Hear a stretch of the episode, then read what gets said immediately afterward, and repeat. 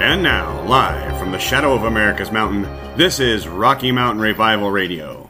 Welcome to Rocky Mountain Revival Radio and season two of Rocky Mountain Revival Radio. I am your host, Heath, and with me today is my amazing co host, Michael. Michael, how are you? You know, I feel grand and I feel opening. So many different things we could say to that, but we Like a new season. like a new It's like a season. new. It's like prophetic. It's like a new season. Hmm. Could be. Could it be season two? Could it be that God is doing a new thing? Oh, wait. Rachel Storment and Destiny Music, thank you to them. I had a conversation with Rachel over the weekend about the anniversary show. I did. And Does she have a child running around yet? she- uh, Sophie's Maybe only a few weeks running, but- old, but but yes, there is baby Maybe Sophie. Baby An Sophie is here and joining the rest of the Storment girls. Yes, they have three. So prayers to Rachel and I wonder. I wonder if Rachel. I wonder if Mom Rachel just goes, "Peace, still, you storm it, girls." does make one wonder. Um, anyway, I, I was sad to learn that they are not going to be coming out in July. And she was like, duh, Heath, eight week old baby. And I was like, hey, we could still hope. We could hope Sophie could travel by then, but no, they're they're not coming in July. So God, God promised Rachel that she was going to cross to the other side, even with all the storms in her life. yeah, exactly. Hey, hey, Rachel. People do this to me all the time. Like, hey, are you from France? the last name's Paris. well, you that my know, whole life. it's it's a thing. So, but yeah, she's doing well. Baby's doing well, and they were incredibly honored to be included in a big way in our anniversary show. And if you didn't go watch that, you should go watch the anniversary special that uh, Ethan and I threw together for everybody. And yeah, it was a good time. Anyway, enough about the past It because was a we're good show. it was a good show because we're all about the present and we're all about the future here at Rocky Mountain Revival Radio. So, uh, before we get into today's show, we just want to get a few housekeeping items out the way. And of course, the first one on the list is check out rmrr.live for all the latest information and updates about the show. There is, of course, a contact us form if you'd like to submit feedback, comments, suggestions, to recommend a guest, to be a guest. Heck, it don't matter. Use that form.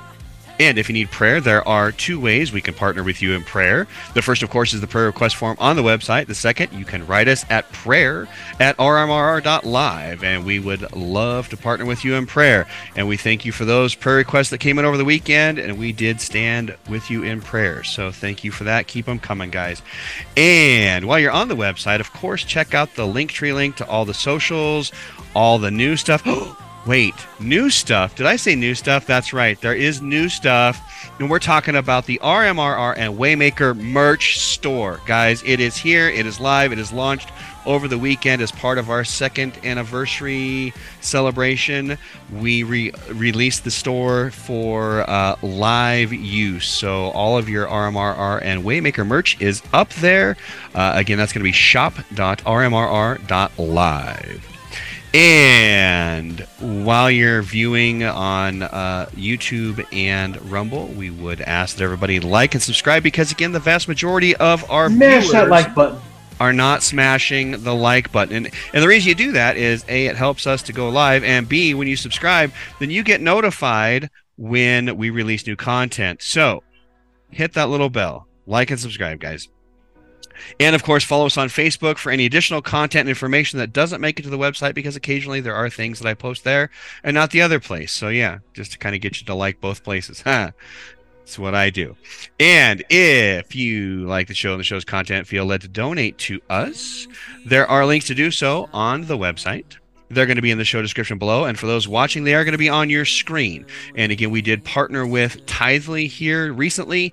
And so there is an app or the website link that will make donating to the show so much easier. And a matter of fact, there uh, I'm going to try to make sure there is one put up for um, today's guest as well once we get to that point. So we'll give you more information about that later. In the meantime, though, again, those links are going to be below. And today's show is going to be another another amazing testimony type show. This is going to be a new series that we're bringing in season two. This one is titled Ambassador Serving Christ. And our first guest in this series is going to be uh, Michael's uncle, Mark Roby. So we're going to right. welcome him here shortly to the show. And Mom's big brother. that's right, and we we've talked about uh, mom on the show many times before. Matter of fact, has she bought that ByteTag yet? Because I bet she hasn't. Um, yeah, we'll bring that back up in the commercial segments. Um, ByteTag. Send send one to her. Let's test some product. Send her a ByteTag. if you like today's show, we encourage you to share it with your friends, your family, your coworkers, because sharing is caring, kids. Sharing is caring. and with that, um, let's let's get some commercials out of the way so we can get Uncle Mark on here because that's definitely why people come to see the show. It is not for our witty banter for sure. And the first commercial on the list, if uh, matter of fact, I can't even find my commercial notes. Um, host Ethan was With love, custom crafts. thank you. Host Ethan Hey. was in my space. Uh, yeah, MySpace is no longer on the internet. Yeah, well, my space is still in my office, and um, I can't find my show notes. So there we go. Uh, but yes, the first one is with Love Custom Crafts. so my friend Kenzie with Love Custom Crafts is creating all kinds of handmade products, uh, drinkware, T-shirts, um, mouse pads, some memorabilia things. Um, been doing it now for a few months. Has turned this into a full-blown side business. Well, actually, it's more like a full-time business now. Um, but yeah, all of her products are made with love, and everything is hand 100% handmade that she's doing. So um, all of the the cups and everything, like she buys the tumblers and then like does the work to make it look beautiful. Matter of fact, kind of like this one. Oh, you can't see it. It's not gonna. There it is. There it is. There it is. You can see There it, it now. is. Like this RMRR cup that I tend to drink out of on the show, that is something that's available on the RMR merch store. But that's the work she does because she's the one that's doing that for us on the back end. Matter of fact, uh, Kinsey has some Father's Day products. There's a couple sweaters and T-shirts and uh, a couple mugs and things out there as well because Father's Day is this month. So if you're looking for a Father's Day gift, check out With Love Custom Crafts. Next up, um, you know I don't even know who we're. ByteTag. Bite tag, because That's right. Why not? Why, Because why not? Because why not? Uh, RMRR and Waymaker Ministries are partnered with ByteTag, but you knew that You did know that. If you've listened for even half a minute, you know. because ByteTag is the safest and most advanced pet tag on the market. It allows you to create. Yeah, it's um, it's like amen or amen. Yes. advanced or advanced. I it, love it. it it allows it allows you to create a personal profile for you and your pet when scanned. Now this is the important part. Mm, When scanned, wind scanned. you will get a notification that your pet's tag has been scanned. True It story. also it also gives you a scanner option of notifying the pet's owner that the pet has been found, and the tag uses GPS tracking to notify to notify the owner of their pet's location. Mm, But there's no monthly or annual service uh, slash subscription fees. And ByteTag puts your privacy first. ByteTag is truly the last pet tag you'll ever need. As an added bonus, when you use discount code ERMER, RMRR15, you will get 50% discount off the purchase price. Hey, it, do you think there's any other discounts that they can uh, stack on that discount? Well, I know this last week they were doing a Memorial Day sale, and site wide things were 60% off. And I haven't looked today to see if they were still continuing that sale, but I know periodically they do. Um, they do discount everything to a decent price, and then you can kind of come behind and throw on our discount code as well. So, yeah, check out uh, Byte Tag, and the link will be below bytetag.com or shopbytetag.co. And hey, guess what? I just looked, and they are still doing the 60% off all Byte Tag sale. Scan that twice, people. 50% plus that 60%. Go, go, go, go. Get it, get it, get it, get it. Right. And Renee, Renee, you hearing that? Renee? that's right. This, one, two, three. just Renee? for Renee Paris, the new dog, the new cute little adorable dog, needs a ByteTag.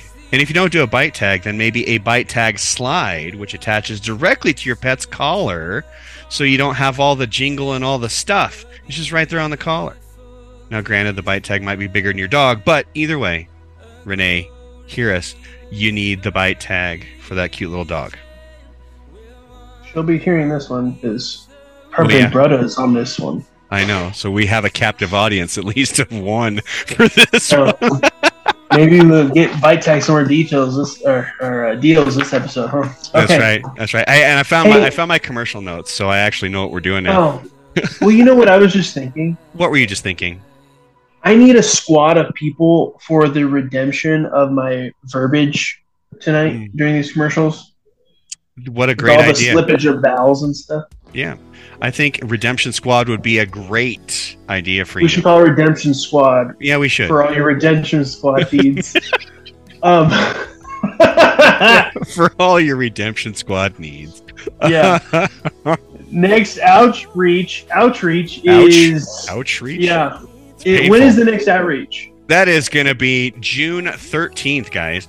Actually, we are going to meet Juneteenth. They're out in the streets on Juneteenth. Yes, they sure are.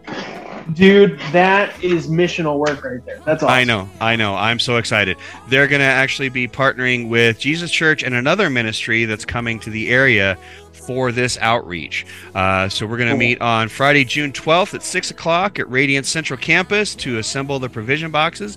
And then Saturday, June 13th at 10 a.m., Radiant Central Church. Uh, Central Campus, sorry, to go over the game plan, take communion, and pray together before going out. And I'm not sure what uh, neighborhood we're going to be in. I'm uh, going to assume it's going to be somewhere close by uh, Jesus Church, kind of like last time we partnered with them. But either way, um, the outreach is going to be well worth it. Lots of provision boxes, lots of God appointments happen when Redemption Squad goes out. So looking forward to all of the amazing testimony uh, from Wasn't Redemption there a Squad. couple salvations last time? hmm There were. There was 200 provision boxes that were passed out. Um, all kinds of people um, wanting to learn more about Redemption Squad, learn more about churches in their area, and there were a couple salvations out of it as well. And so again, it's just a great, Wow. a great thing that these guys are doing. As a matter of fact, not these guys, Zach and Melissa, who are the head of Redemption Squad, they are doing some amazing God work with. Um, just people that society kind of tends to forget and overlook and they're there to help them in a mighty way. And again these provision boxes do amazing things for these families. And you know zach and melissa are constantly telling stories of how um, people are contacting them after the outreaches just to thank them for you know the fact that somebody cared. You know they'd been in that area for years and years and there's a church just right down the street and they'd never had anybody take time to outreach and uh, care and so Wow. I know, right? And that those are the stories that I'm like, what? Say that again? Like, you d- really? And they're like, yeah, like this is a true thing. And I'm like, wow, like there's a church just right down the street, and and they've never met anybody from that church in ten years. Wow. Okay, but Redemption Squad is doing that, guys. So again, looking for someone to partner with Redemption Squad. That's why we partner with them because they are doing some amazing things for God. Finally, I think if you need, go to Valentine Comfort Shoes. If you, if you have a fever, the only prescription is for your feet. Right, Go to Valentine Comfort Shoes. exactly. If you have a need for speed, Valentine Comfort Shoes. do a race, go to Yeah. Valentine Comfort Shoes. Uh, any other uh, colloquialisms we can Well- come up with? I, I was just thinking if if you were gonna go, if you need to hike, go to Valentine Comfort Shoes. Pick one over to Valentine Comfort Shoes. That's right. That's right. If, Um, if you if you're marching, uh, march, march to Valentine Comfort Shoes. Um, jogging. If your if your toes need some fresh air Mm. for summer, head on over to Valentine Comfort Shoes to for all your open toe uh, shoe needs. right. What else? Yeah. I, I don't know. Uh, I guess. oh, Go. If your if your uh, shoes need a jingle and a jingle, I don't think they sell those kind of Christmas toes, you know, twinkle toe shoes. I don't think they do that. I don't think they do either, but You can still Uh, go. you could still go. And even if you were just feeling lonely and needed to pop in somewhere and be seen, um, go to Valentine for shoes. Um, tell them that Michael sent you. Oh, Michael says, "I have no money, but right. I'm here for prayer." That's right, because they'll, they they'll love that. They'll, they'll, do they'll that. pray, they'll, they will pray with you and for you um, because that's part of their missional work at Valentine Comfort Shoes. And you guys know this. You've you've listened for an entire season. Uh, you know the amazing things that Sean and Amy do there. So go to Valentine Comfort Shoes because that is where your feet and ooh the soles of your feet and your soul, your soul will find relief. This little piggy went to market. this little piggy went to Valentine Comfort Shoes. And guys, for real, honestly, I just want to say this real quick. So this isn't just uh, some shoe store that some of our friends own. It is a lot more than that. It uh, Right. Sean is a trained podorthist, and so if you really do have some serious pain um, in your soles, uh, head on over to Valentine Comfort Shoes. If you have serious pain in your knees or your hips or your back, uh, Sean can construct exactly what you need. Um, so yeah, he's he's a he's a hot commodity in this city, county, and state even. Right, So- because there are doctors that send or, or refer their patients to Sean and Amy at Valentine Comfort Shoes from across the state because that is that is the reputation that, that these individuals have in the uh, you know feet doctoring community. That's not even the right term, but that's what you're getting today. You're getting your money's worth Rocky Mountain Revival Radio. Um, When you're aware of your footwear, oh, Valentine Comfort Shoes. That's a good one. I like that. Yeah. All right. Well, with that, that takes us to the end, thankfully, of our commercials and into today's topic. Again, we are doing the Ambassador Serving Christ with Mr. Mark Roby. So, ladies and gentlemen, please welcome to the show Mark Roby.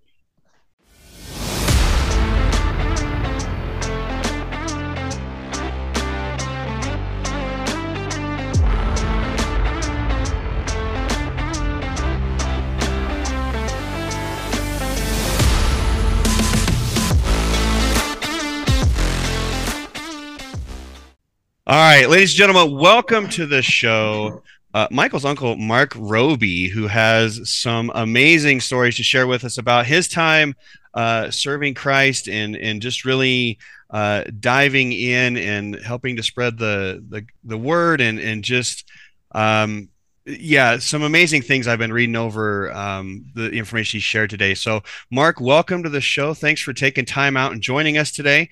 And uh, I'll just go ahead and let you have the floor, sir. Okay, uh, guess I'll tell you a little bit about ourselves. Um, it might be better if you ask me some questions. That would be a little easier for me. okay. Well, Who uh, are you? Who am I? that's a great, great question. It's always a good question. Uh, I'm Michael's uncle. How's that? Hey, my uncle's on today. This is awesome. All right. Well, so go, I'm just, go ahead. I'm just a, nobody really. Um, I used to work at Compassion International. I was a programmer. Um, I worked there about 13 years. And uh, there was this guy who came to our church and it was unexpected. And um, he just showed up uh, because the pastor had to be away. And he was talking about the, the unreached and um, there had been a lot of talk about the 1040 window, but I hadn't really paid much attention since I felt like I was doing doing a good job um, serving the Lord at Compassion. Um, but some of the things that he brought out of Scripture just really hit my heart, and and uh, I felt like the Lord was talking to me, and that I needed to do more to pursue it. So uh, that was about 1995 uh, we're getting ready for the year 2K stuff, and so it was um, not a good time to be thinking about missions or anything like that, or uh, or changing what we're doing. Um, but um, but I really felt like I had to do something. Um, so uh, I talked to my wife about it, and she said, "Sure, whatever you want to do, I'll, I'll follow you." Um, Wow. That's amazing. well, it is, and it's good too. Uh, uh, Uncle Mark, that's Yeah. not common in these generations. I just wanted to timestamp that. no, it's really not actually. Well, she's a lady of faith, that's for sure. That's right. So um, and it wasn't faith in me either. I'm pretty sure of that. Uh, there may have been some faith in me, but mostly in Jesus. Um, but then uh, uh, we had we went and visited. Uh, uh, it was called Heart, Heart of God Ministries at that time, and it um, we were the only second class. They really hadn't had. They'd only had one other class, but they weren't quite ready because they bought some property and had a big old barn that they were going to convert into houses. So we worked at Compassion for another six months or so, and I got a 27% raise during that time. Um, hey, Uncle Mark. So to be clear, uh, Heart of God uh, Ministries it, it, what- is that correct? Was that that training uh, ministers training ground you went to? yeah, yeah, it was. Okay. And so um, they told us that we wouldn't know where we're going, um, and we didn't, um, except the Lord told us where we're going to go. And um, I think that's the most interesting part of our story is how we were called. And um, you want me to go over that, or Yeah, actually, I wanted to make sure from our conversations that we we got the how you got there story in this because it sounds like the most uh, the most fruitful part of the story anyway. So Yeah, well, it's certainly fruitful in our lives because we needed to know uh, exactly where we're going. Um, we we finally got to well before we left, we we told someone at Compassion that um, there's a lady there that had just started working, and she was from Indonesia, and she said, "Why don't you come to Indonesia? My my people need the Lord too." And so we said, well, we don't know where we're going. Uh, but, you know, that piqued her interest um, because, you know, she invited us. And um, I think there's there's significance there, I think, spiritually to be invited somewhere Yeah. by, uh, by a citizen. Um, I think that has s- spiritual significance in it. Gives you Yeah. some more authority that you wouldn't uh, normally have. Um, so we didn't know, but uh, just right after that, we got a National Geographic in the mail, and what do you know? Uh, there's this picture of Indonesia. I mean, the whole the whole article is about Indonesia, and there's a map of Indonesia there, and uh, we thought, oh wow, what a coincidence! And uh, we, you know, it's a big place. Indonesia is about as wide as the United States is, from one end to the other. mhm. There are over Wow. 17,000 islands in Indonesia, Wow. and more than 800 people groups, and uh, over 200 of them were classified as unreached. They'd, they'd never heard about Jesus. So um, that was, we thought that was pretty significant. But then we would, we wanted to find out more information and kind of expose our kids to to uh, more information about about Indonesia and and um, so we went to um, and we went to Blockbuster Video and they had this table of used tourism videos. So I don't I didn't know Black Blockbuster carried it. At the, um, in case you don't know what Blockbuster is, Michael. Yeah. What's Blockbuster? No. I definitely remember Blockbuster for sure. I'm not a Gen, I'm not a Gen Zer. I'm a millennial. Well, well, anyway, it's back in the day. when Back in the day, VCRs and stuff. um, there's this video, uh, a tourism video about Indonesia. I thought, whoa. um, wow. we thought that was pretty uh, quite a coincidence. So then we went for training, and there were people there that were there were people. Uh, a guy from China that was planning to go to Africa, wanting to go to Africa, and some other people were wanting to go to China, and um, we knew we'd have to go as a team with someone, so um, couldn't go by ourselves. So we didn't know what was going to happen, but halfway through our training, we went down to Texas, and uh, for our uh, our nephew's baby dedication. And what do you know? In the bulletin, we read there that um, there's this guy from Indonesia, uh, and for that denomination, there were only two people in Indonesia at that time, so it's pretty significant. wow. So we stayed stayed to listen to him and it was pretty interesting. Um, but we still didn't know where we are going to go. Um, but uh, part of our training was to go down and learn how to learn a um, how to learn a, me- uh, a language. So we went down in new mexico and uh, uh, well, the way we did it is you you would just go from a business to business and talk to the people and and look pick it up you know by being there and socially and it was pretty effective way of, of learning uh, as opposed to the school method which i did with spanish and i did terrible with that I, I got a's but i never learned spanish Yeah. Talking about birds and all sorts of random stuff. like you're never gonna say this ever. it's, it's great for grammar but it's not good Yeah. for, for learning how to talk to people so uh, but what and when you're talking to people directly they're helping you out and you're also uh, you know having a personal relationship with them that way and they and i don't know if someone came to me and wanted to talk in english and i could tell they didn't really know english i would be i wouldn't be insulted i'd say oh well sure i'd be glad to help you with english because that's a compliment to me Right. they want to learn my language. Well, anyway, uh, toward the end of that time, we went down to a little cafeteria in the morning, and and uh, this guy came up with a pile of local the local paper, and it was a real thin thing. Um, and what it said more than it was all in Spanish. It said more than 200 die in Indonesia or something like that. There were two articles about Indonesia and we thought, oh wow, um, this is starting to not be a coincidence.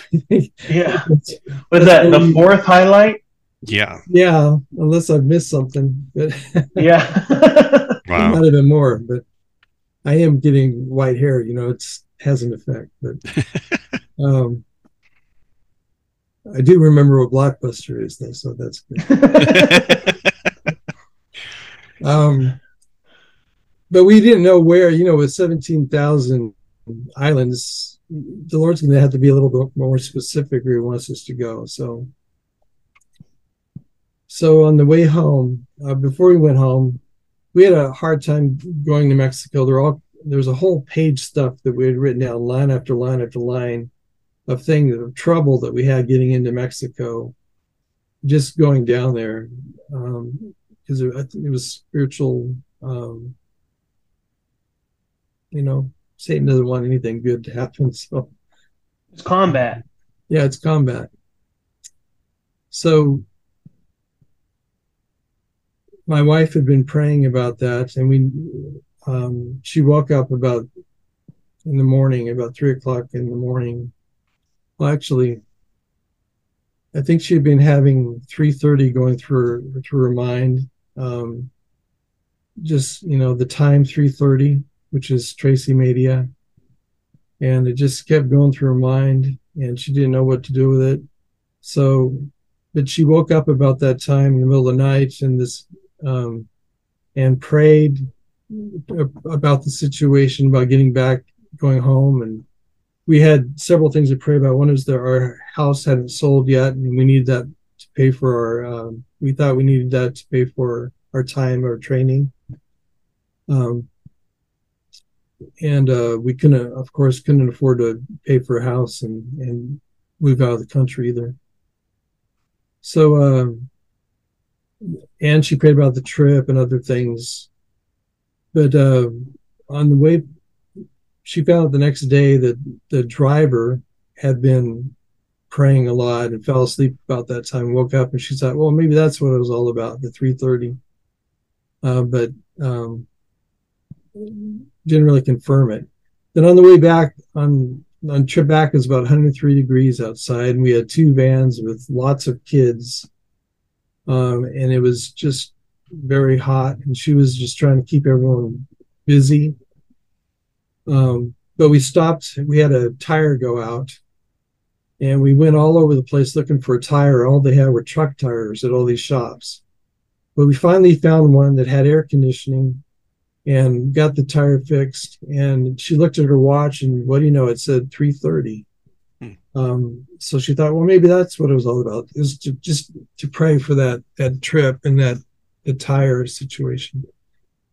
Um, but then we get went back and got home very late in the in the evening and uh, woke up the next day and uh, we got a call from from uncle gary. You know michael. Who's Uncle Gary?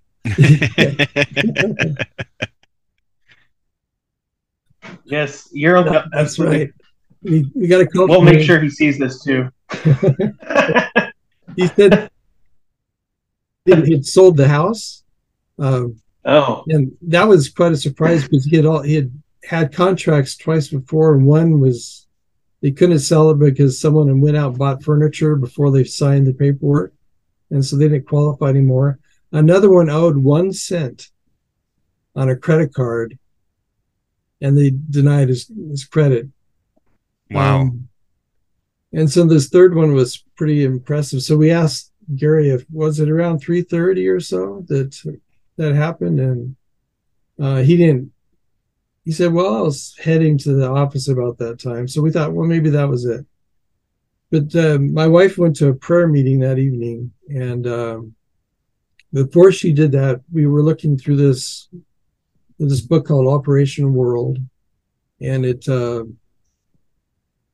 said uh, these staunchly Muslim islands are some of the least evangelized in Indonesia. So we thought, well, maybe that's um, maybe the Lord's trying to tell us something there. We should look more into that. And uh, so she went off to her prayer meeting, and and um, they talked to her and told her that they felt like the, the Lord was going to use her in confirmation. Because all this time, you know, she was just going on faith, um, going along with me. Um, wow. so then uh, the next day, uh, I know the story gets long, but it's it's it's a build up to it's real important. So um, No, take your time. Yeah, no worries In fact, I'm I've been holding my tongue, trying not to ask you questions yeah, because there's. let's see. First of all, guys, the van he was traveling in, it's it's a it's a that everyone knew about that van. Uh, like I've had good times in that van. that was the that was a that was a staple. The brown van. Um, yeah. the brown Ford van. Yeah.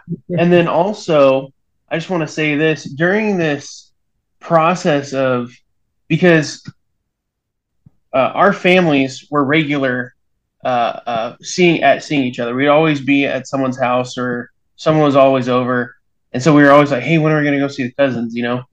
And so when they were going through this process of becoming traveling ministers, um, not traveling min- minstrels. cue, cue the traveling minstrels, Heath. Cue the traveling minstrels, Yeah, Steve. we'll, we'll, we'll bring the, we'll bring those back in. I love the minstrels. Here's a perfect excuse to cut to that. Um, but when they were training, and when we learned about um, certain things we couldn't say for their safety and and others in in Indonesia or wh- wherever they were going to go at the time, that being raised around the whole idea and concept and that my family were going to travel and do brave things for God that was a whole thing. That was a whole processing as a young young guy growing up and going to church and and honestly it was very weighty it was like i kind of would brag about it like hey my my uh, my family's missionaries you know they they they're missionaries over here you know you know yeah yeah you know those missionary books you're trying to like sell and like you know at church and stuff the missionary books they used to do for missions I'm like yeah that's that's my family right there. so yeah, it was it was a whole process growing up for sure. But I just want to interject because while you know back at the ranch with with your younger sister, you know she, I'd be hearing about all this stuff, and so she would make a point to you know teach us and talk to us about these things, and it's very powerful. Good.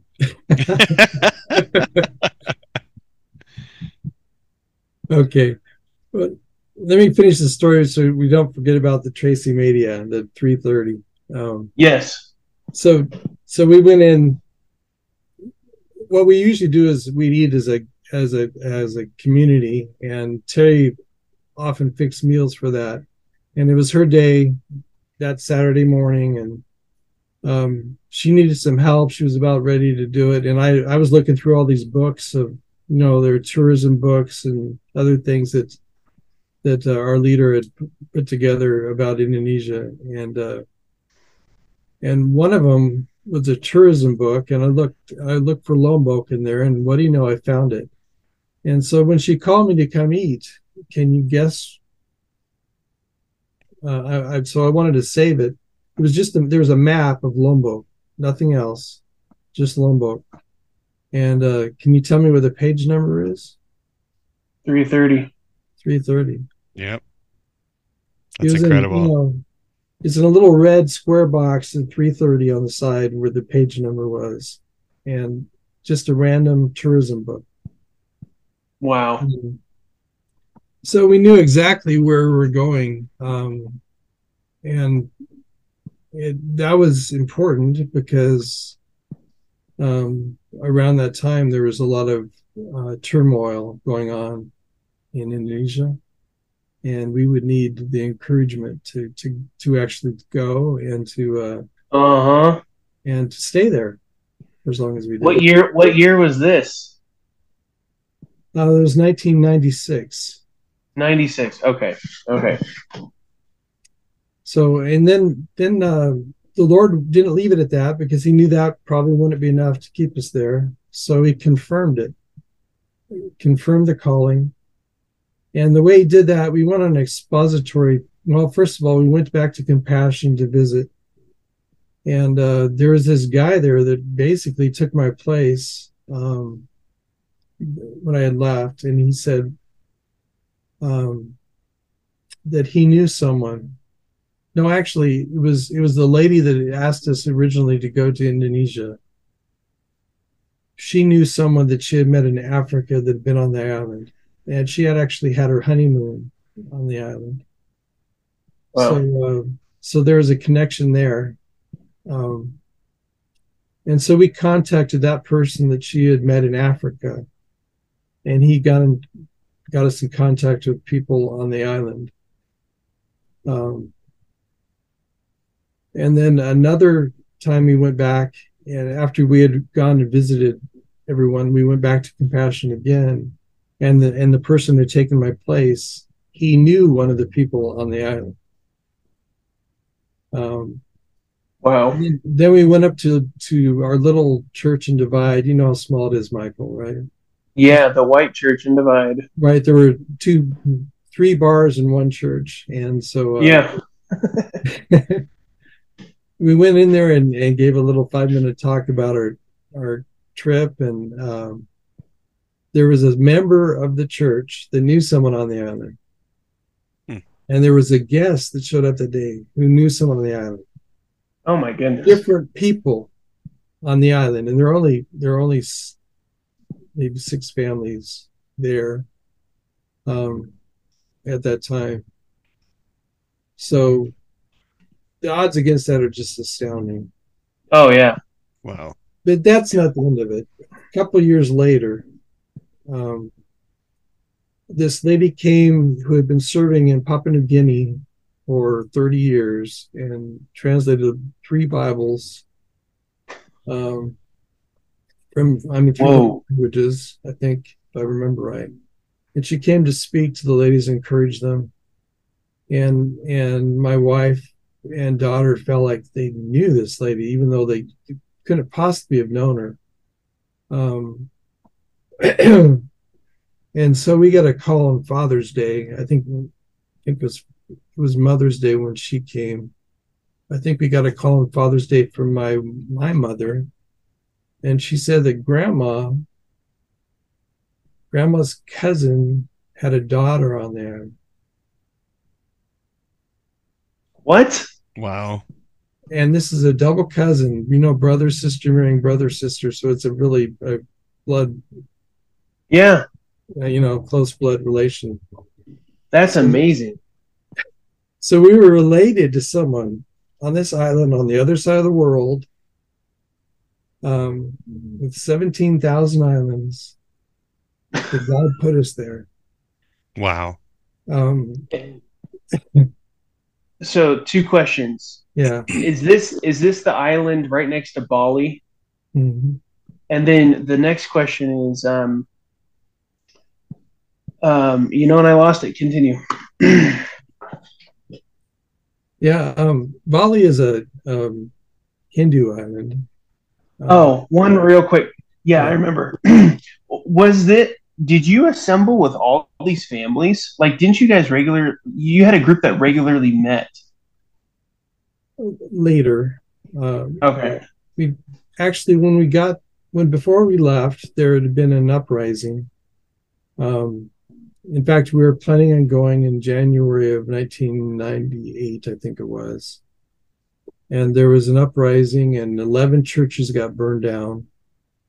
And uh many the christians that were there mostly chinese christians were run off the island.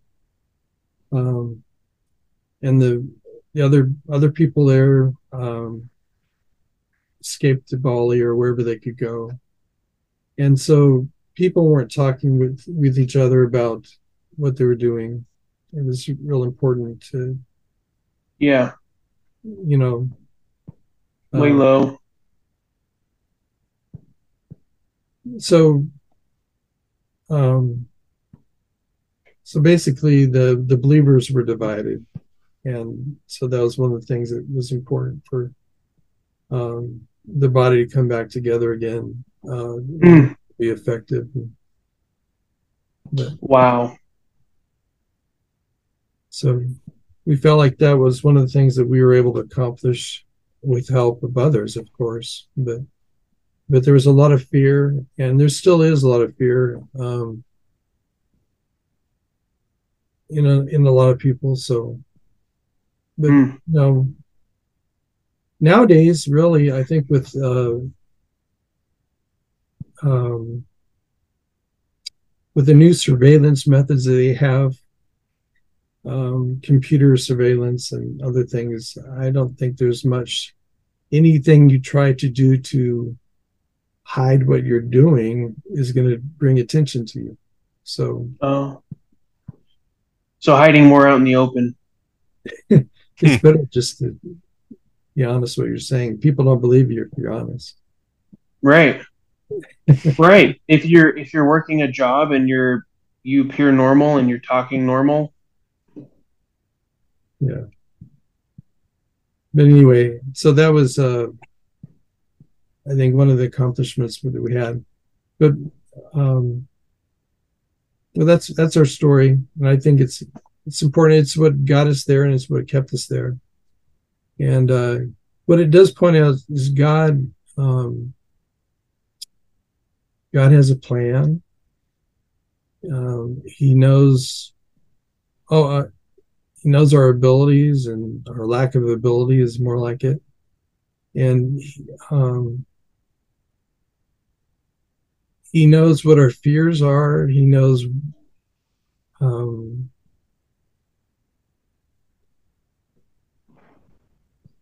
he knows how to convince us that he's in it. I mean, I needed a lot of convincing that I knew exactly that we were in his his hand, and that he was telling us where to go. And um, God's in the miracle making business still. He's not. It's not something in the past. It's not. Uh, we can trust in His word. It's not something that's just from history. It's it's what you know God is doing actively doing today um, in this world. So, right. Keith, well, are you ha- yeah. No, I, just, I- I wanted to ask. Do you have any questions? well, I was looking through here, and I just it's first of all amazing just how how many confirmations were taking place in through this about th- this call and where you were going to wind up and and and all of that. And I was looking through. Uh, some of your notes um, that you'd sent over, and it's interesting to me too that the the amount of things that were kind of working to keep you here to not Oh, go. because yeah. I, I was looking at you know the the bonus and the and the raises and all the things going on at work to where you're actually you know making a lot more money here.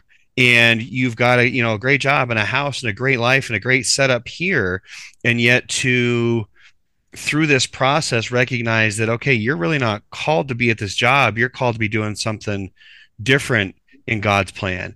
And even though there's all this great stuff here he still is confirming this whole story. Yep you're supposed to be somewhere else. You're supposed to do something else you know and and we've got a got a plan and a place for you to get you out of the enticements of you know being close to family and an amazing job and a house and all these things and then to get you into another part of the world where you have none of that like that still just amazes me that that anytime i hear or have the opportunity to speak with somebody who is who's done this type of work um you know it's not just a um, you know, a, a glory thing serving the Lord, but there's also some personal sacrifice involved on your part.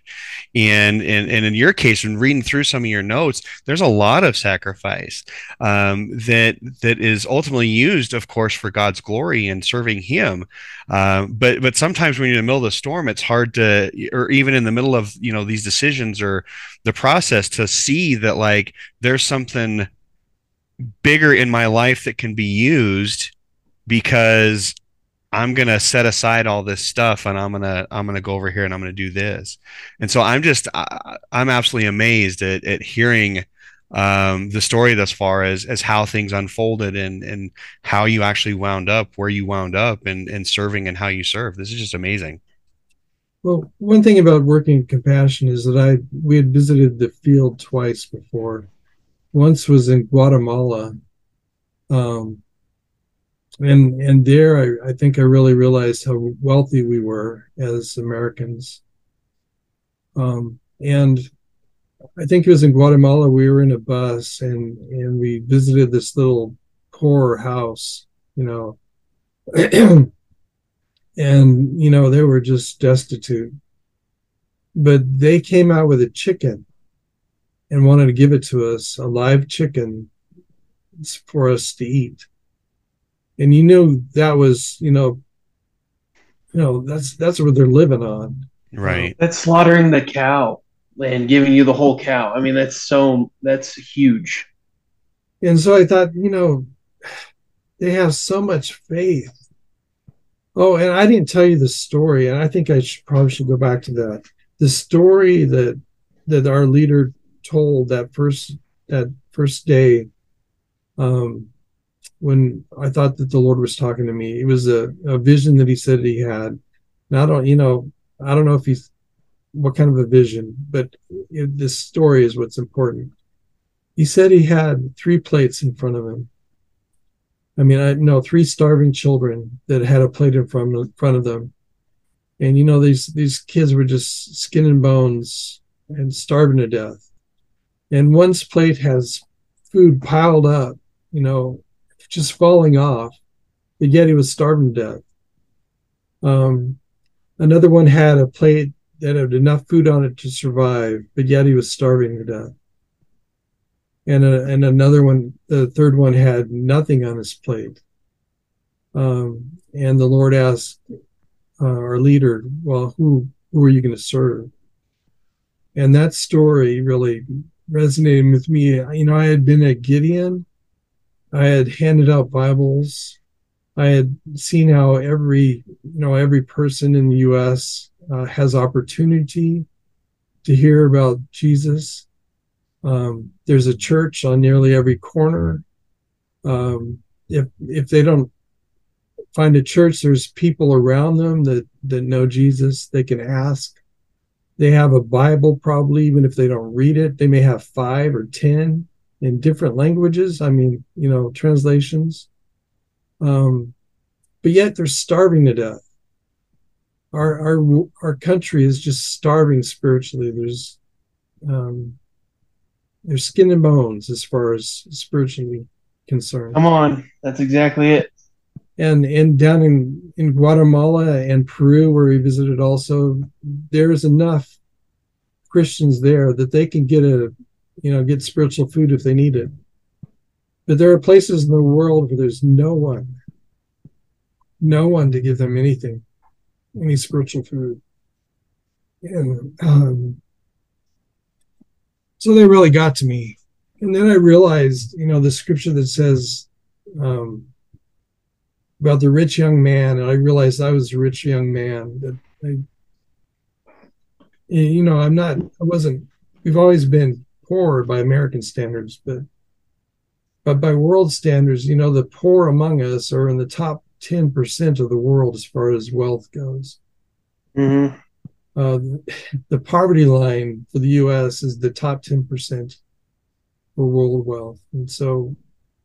Um, we are the rich and so i i i needed to obey the lord's command and and that was real important to do that so. It's amazing the the uh, the intense conviction the lord was convicting you with and you knew it was conviction. You knew it wasn't um hey i want to be a uh, uh, a humanitarian. You knew you knew you were called to ministry specifically, spiritual food even specifically, let alone taking care of needs if you could. But my question is, were you so you were feeling a strong call towards um, traveling for the Lord type work? Um, did he in, in your revelation of, of, of these things and, and the, the heart, we were just reading in, uh, in prophetic gathering place, we were just reading uh, Galatians chapter one, I believe it's 15 or 16, verse 15 or 16. And it says, uh, when Paul, I'll, I'll pull it up right now. When Paul is talking about when the Lord chose to really uh, turn up the let's just read it. When uh, it's uh, Galatians one verse fifteen. But when he, God, who had set me apart. See, because that's one thing. That's one thing. Uh, my uncle Mark was experiencing. He was experiencing in life so many obvious highlights, obvious convictions. God was setting him apart. Uh, but when he who had set me apart, even from my mother's womb, and called me through his grace was pleased. That's very interesting.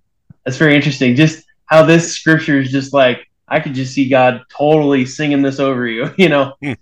was pleased to reveal his son in me. It says, Paul's talking about me, but to reveal his son in Uncle Mark that he might preach Jesus amongst yeah, especially Gentiles. Gentiles really applies here, Mark, huh?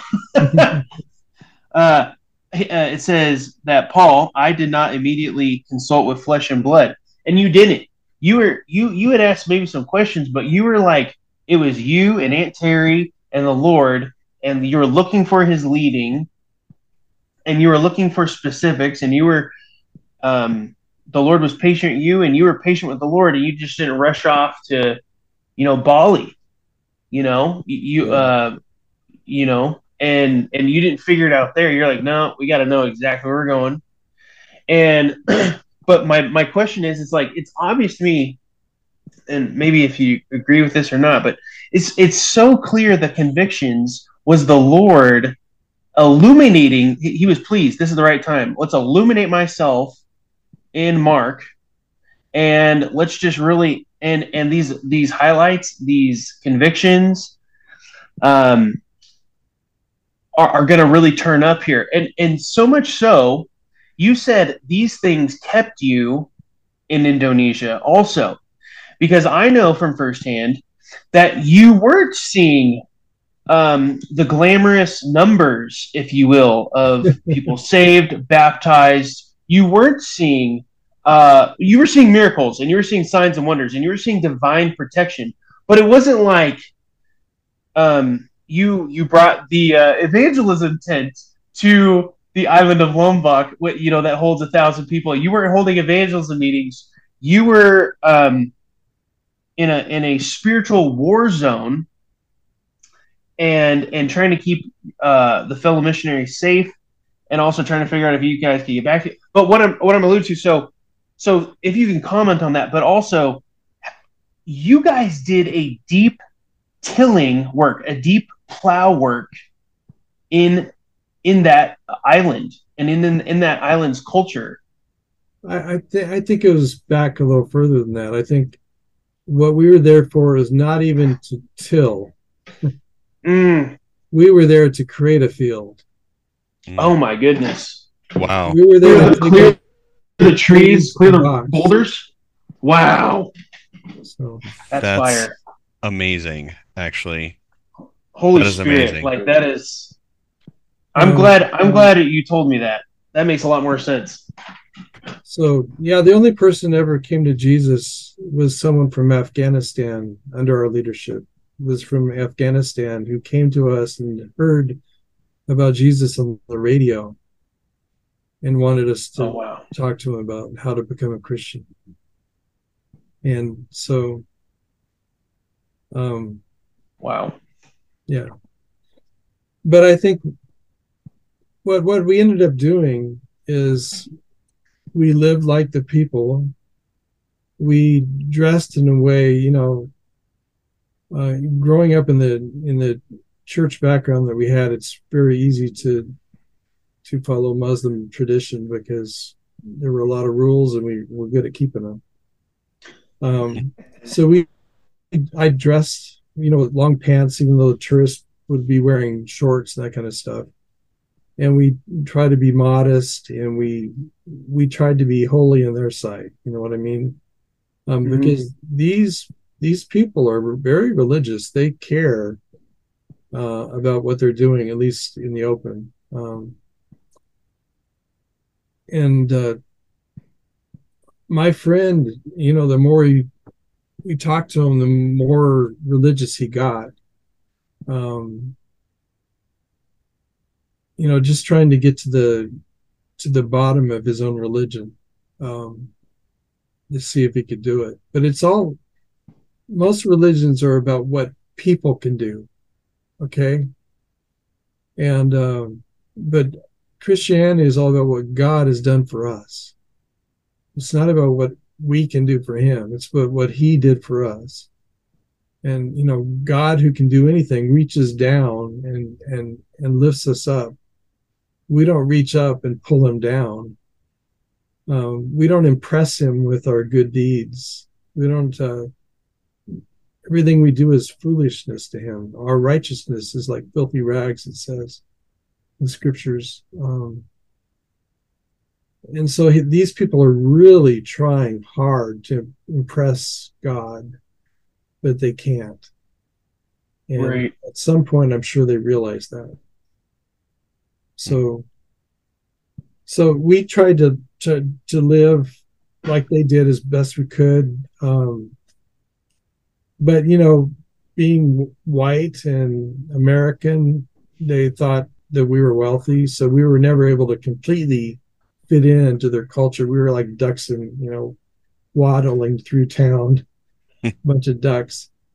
But compared to the other tourists that were on the island, we we stood out because we were, um, you know, trying to complement their culture as much as we could. Um, but then we uh, then we started a, a work there um, to help the poor, and the way that came about is a friend. We were there was some land. Um, Bali's right next door, and there's a lot of competition between the Hindus and the Muslims about, you know, all the wealth that can be pulled in through tourism. And Bali was hmm. getting it all, but Lombok was way behind in that. Um, but they wanted to make Lombok the Muslim tourism destination of the world. And so oh. they were trying to planning on uh, putting a mosque up every thousand feet, I think it was, or a thousand yards, something like that. But um, wow, meters in, in there. But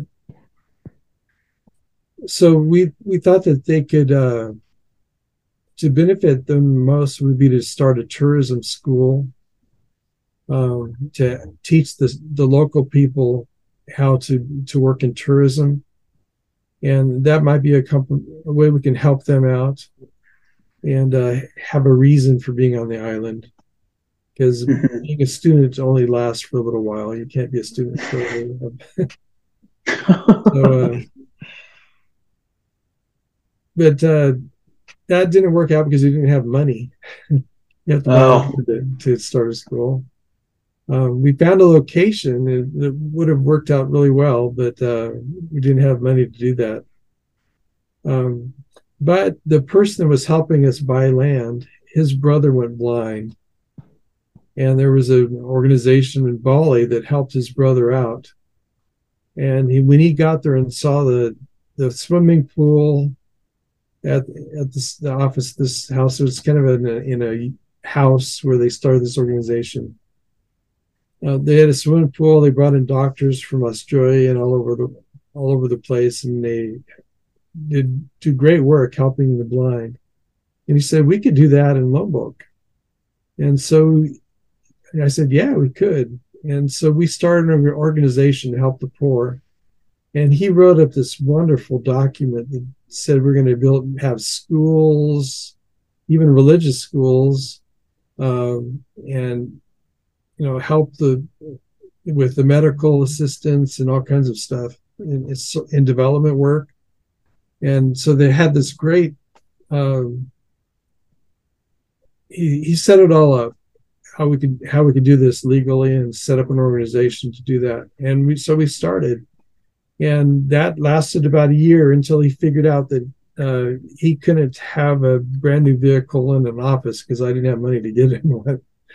Um, so we we started over with the other people that were working with us, the native people that were working with us, and with another under another name, and we were able to help uh, many people. I think by the time it ended a few couple years ago, we had helped over three thousand people. Wow! So uh, and about over two thousand of those were cleft lip, cleft palate, because we found that we could get doctors from other organizations. We became the the go-to place for um, helping cleft lip and cleft palate patients find a doctor and get treatment through international organizations. It helps wow. the government. It helped the people. Um, uh, we were kind of like oil in the machinery to make everything work together smoothly. And it wasn't me; it was the people. It was local people. When I got involved, like one of the things they have uh, you know, a health card that the poor can get if they can bribe their local um, politician to give them one. Um, they have this free health card. Uh, but then they take the health card to the hospital, the people would yell at them because they don't know what they're doing. And the hospital's having a hard time because the people didn't know how to how to go through their process.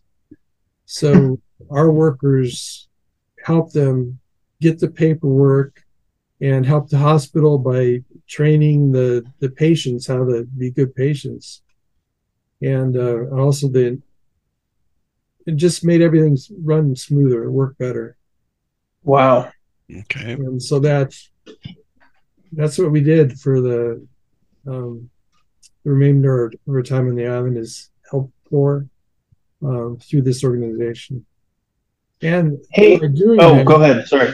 by doing it i think we were removing stones and Mm-hmm. and trees and and making a field. First of all, the only thing they knew about Christians was Christians were these people that came in as tourism, you know, tourists. They were ungodly and didn't dress themselves and um, did all kinds of things. Um, drank alcohol, which they wouldn't do, at least not uh, not openly. Um,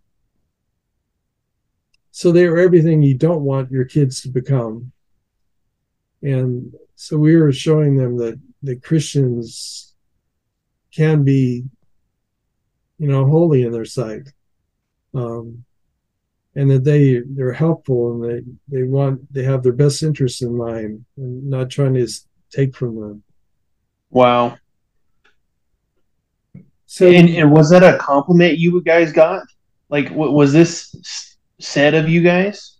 Well, we heard we heard one lady, her her daughter said to her, we were walking down the street, and this was several miles from our home. They were walking down the street, and we the little girl said, "Oh, look, mom, tourists," and she said, "No, they're not tourists. They're they're Sasak like we are." And Oh, so wow. that was a that was a compliment. Yes. another time this guy came to the island and said um, people that are trying to change your culture come and, and start organizations like we did and uh, he basically described us to a t what we were doing why we were on the island um, other than we we were you know we're there to love them and help them not to not to hurt them in any way but uh he got run out by our neighbors. Um, so we Supernatural protection. We were their tourists. Yeah. Hmm. Oh, that's so good. Do you have any questions? Well, I've been mulling something that that Mark touched on a little bit ago. Excuse me for just a second here. I'm gonna not do this in your ear.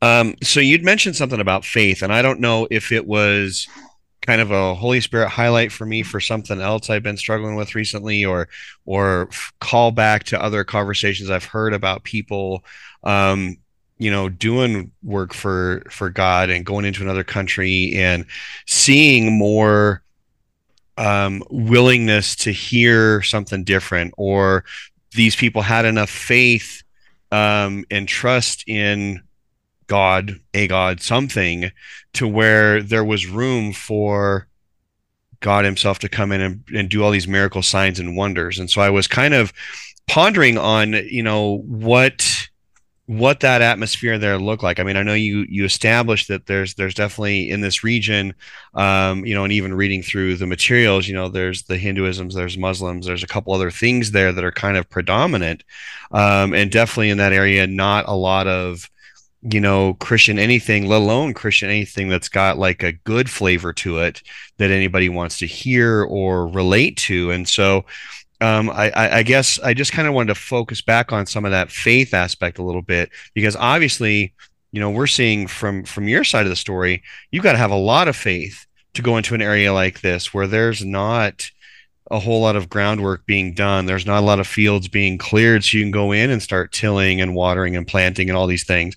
You know, you're having to go in from the very beginning of even planning a foundation to where to lay the field, you know? And so, you know, obviously there's a lot of faith on your side of the story, but but what about on theirs? Like, what kinds of things do you see, especially starting this? Um, you know this medical aid um, i think that definitely is such a great idea as a way to you know not only help people with uh, you know the cleft lip thing is such a huge um, a thing in a lot of areas and definitely one that you know is difficult for people to even want to be seen when they're afflicted by something like that. And so you're you're getting people out with these afflictions, getting them doctors, getting them treated, getting them healed of this. Um, that's definitely got to be a great way to open some doors to to even start a conversation about, hey, have you heard the good news? You know. Um, yeah, I'm sure it it could be. Um, but as far as me talking to those people, it wasn't effective. Uh, I, I, started to say that when I when I got involved, uh, like I went to a hospital with a patient, and the doctor threw away their health card because I was with them. Oh wow! Um, because this rich American uh, guy was with them. Obviously, they didn't need pre-government health care. Um, so I found that I was better off just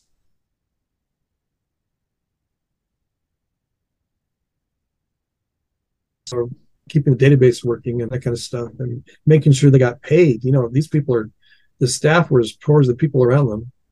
Um, so we just tried to raise enough money to keep them paid a, a reasonable in their culture, a reasonable uh, wage. Um, so, and we were working with, um, they were Muslims too. So, as far as the gospel getting out, the gospel's only getting out by word of mouth, by them telling each other stories about these Christians that are their tourists or, or other people that they know. Um, it's by it's by gossip. Um, now, don't think that we weren't the only ones sharing the you know the good news of Jesus on the island. There are other people there too. Um, I don't want to claim anything like, um, and there had been people on the island many years ago, um, but all that kind of got squashed because there's so few and so many over two and a half million people on the island. So much less than like 0.1% Christian. Most of the Christians on the island were Chinese, the the wealthier people that owned the businesses and that kind of stuff. They were they were Christians. Um, but as far as the a realistic the expectation that anyone ever hear the gospel, it's it still wasn't there. Okay. But, but I think what we were able to accomplish is just the ability for them to listen if someone came to them. And not automatically out of hand reject them because they're a foreigner or for or they're they're a Christian. Um, because obviously there was someone that was a Christian that was behind this um, organization that helped their child or their cousin, you know, get help. Right. Mm-hmm. So, so uh, as as you're talking, I'm I'm sitting here wondering. Okay, so you went through you went through training to to be able to do this. You you had some firsthand experiences in Mexico to go learn language and to kind of you know just kind of get your feet wet with this whole concept of of serving god in this manner. So obviously going through all that like there had to have been some kind of you know expectations or like you know what you'd like to accomplish or what you you know you'd hope to have done by the time your your time there ended. So i'm just curious how like those expectations really compared with like the real world um experience Well, I think the expectation is that we were being able to start um, a body of a fellowship of believers among the native people. Um, and that didn't happen in our time there. Um, there that that has started since we left. Oh wow!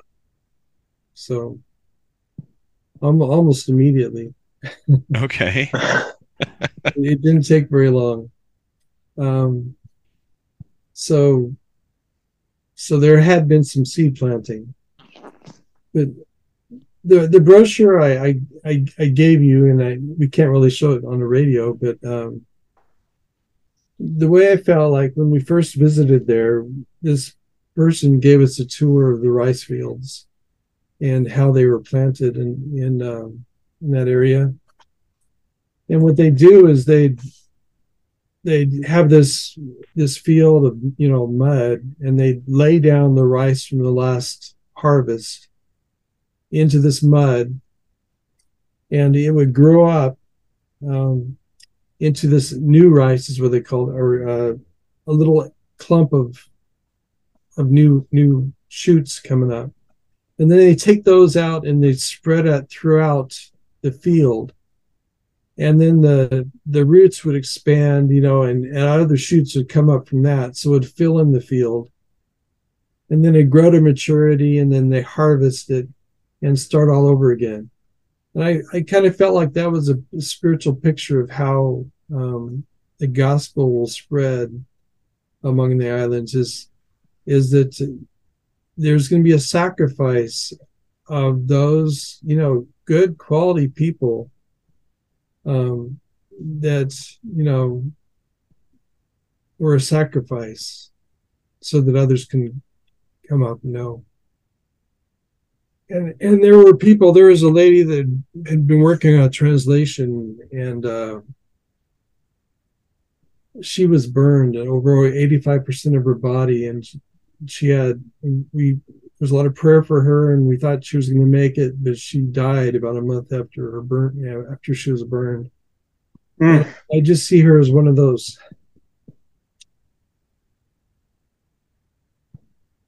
One of those sacrifices Mm.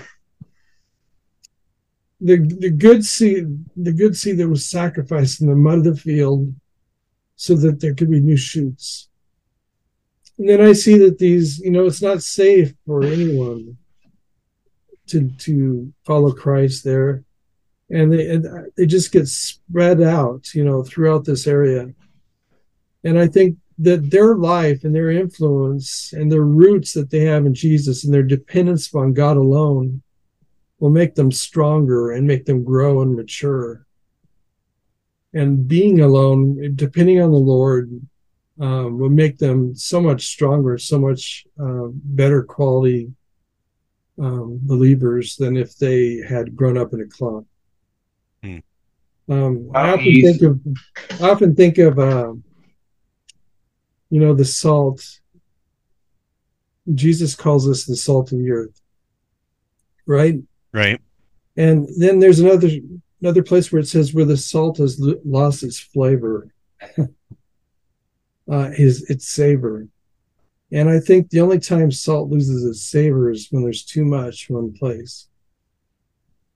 Because the purpose of yep. salt is to both add flavor and to preserve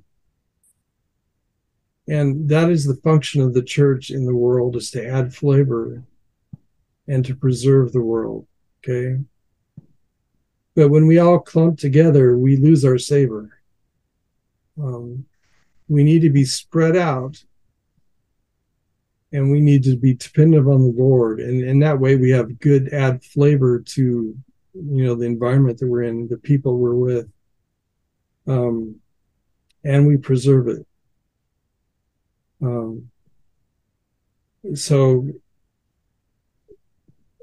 I don't know. I don't know if that's exactly the way the Lord is working in, in Lombok or not, but I, I, I imagine that's the way it's working. And someday I will know whether or not you know the way we saw it would happen actually did happen. Um, but I have seen the sacrifice, or of people that are really sacrificed to uh, so that people would know about Jesus and what he did for them. Hmm. Um, and from there, I expect the people will be spread out through the entire world, um,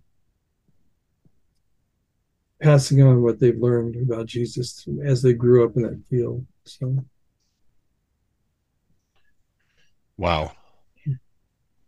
There is uh, there's one thing we have to touch on, and and uh, Uncle Mark was was quick with this one, but I will I will, you know, Uncle Mark, we what's so amazing about this show, honestly, we're really probably one of the coolest things about this show is we're people listen all over the world.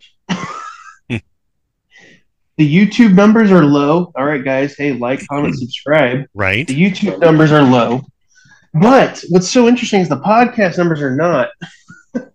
and that's amazing. But but everyone listening to this and watching this, if you have a connection at your church or in your in your community to missionaries, and ones who you probably you know may or may you know may believe in, um, give give to give to these uh, workers of the gospel in other areas.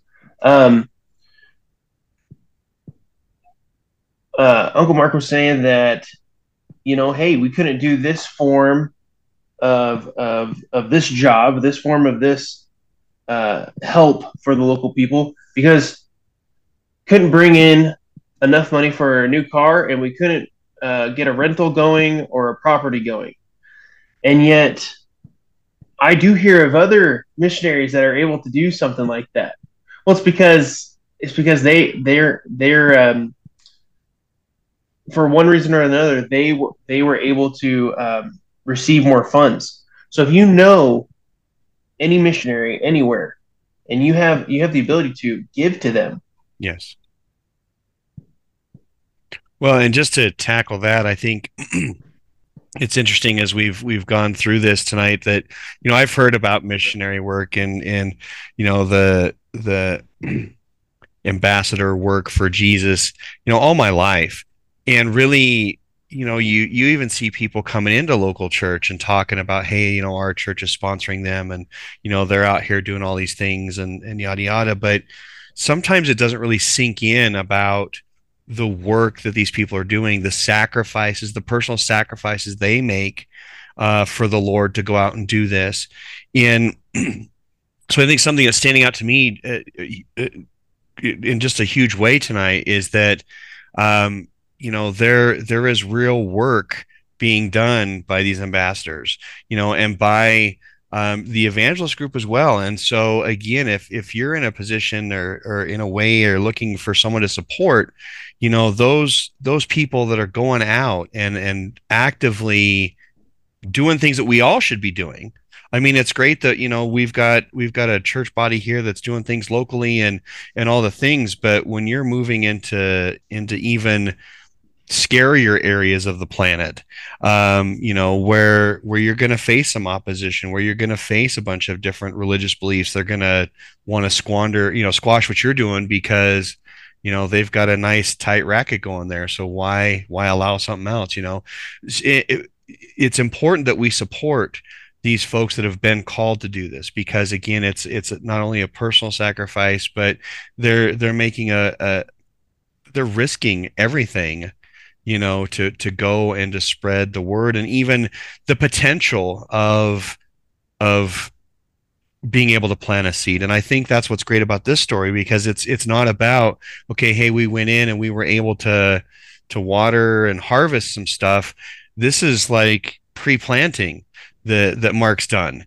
And so like that that work itself is even in my opinion more difficult uh, because you've got to you know move the trees and the rocks and the stumps and you know uh, plan strategically what fields you're going to look at before you know before you even start removing rocks and trees. And so the fact that that was the work that was done there and just being able to have an avenue for someone to come behind and to start um, planting and watering and and for the hopes for the hopes of a harvest because that's the other thing um, you know that i think was set up in this story very well that you know going into it yeah obviously the expectation is yeah we want to come out with all kinds of lives saved. We want to have all this fruit. We want to have you know all these miracle signs and wonders and all these things that say how great god is.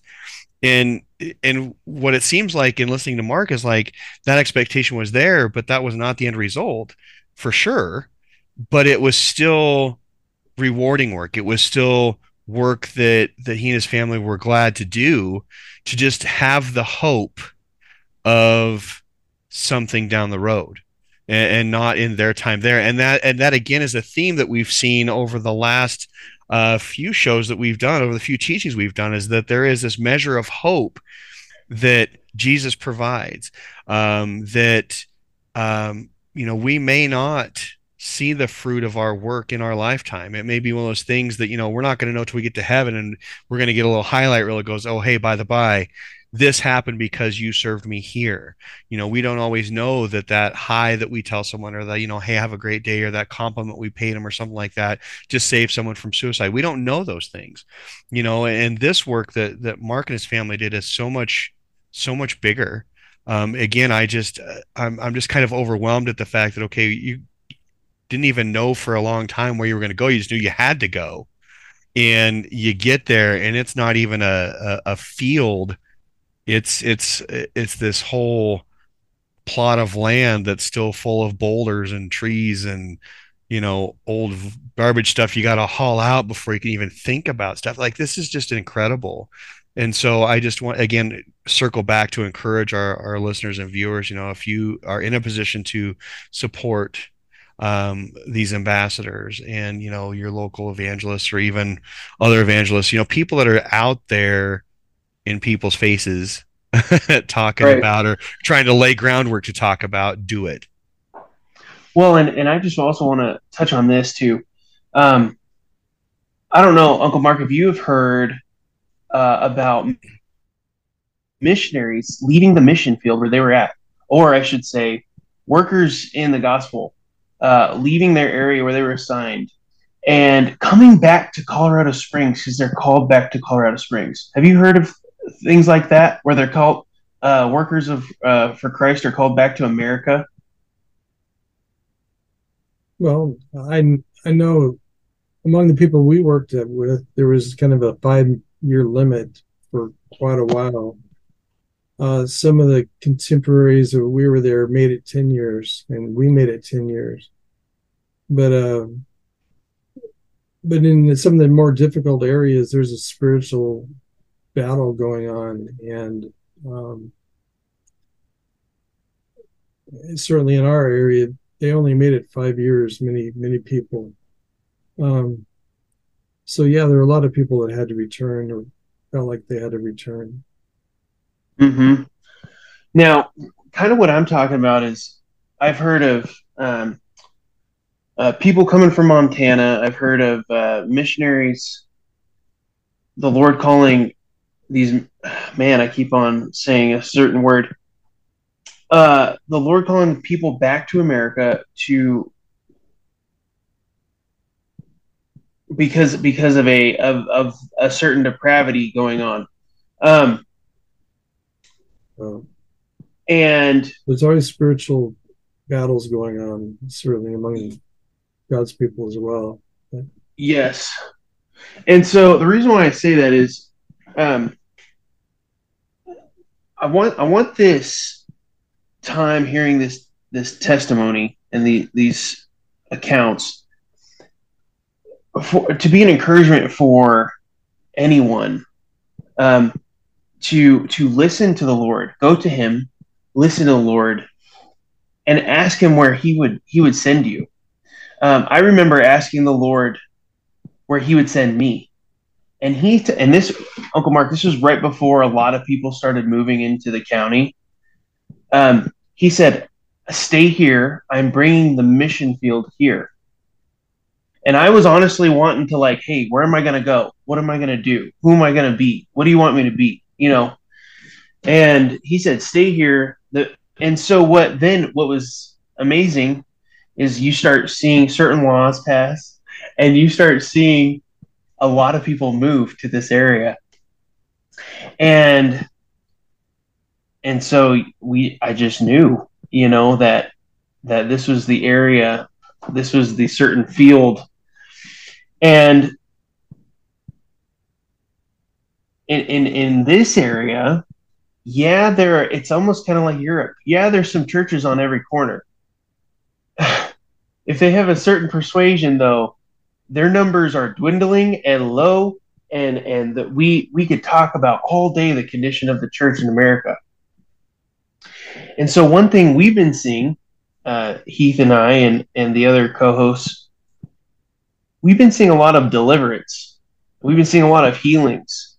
And and we've been seeing um, a lot of revival activity. And even this show uh, was inspired uh, by the Holy Spirit um, because we wanted to um, highlight this area, but also highlight if we, you know, if we ever uh, got news of other things going on. Like we did talk about the Asbury revival in in Asbury, Kentucky.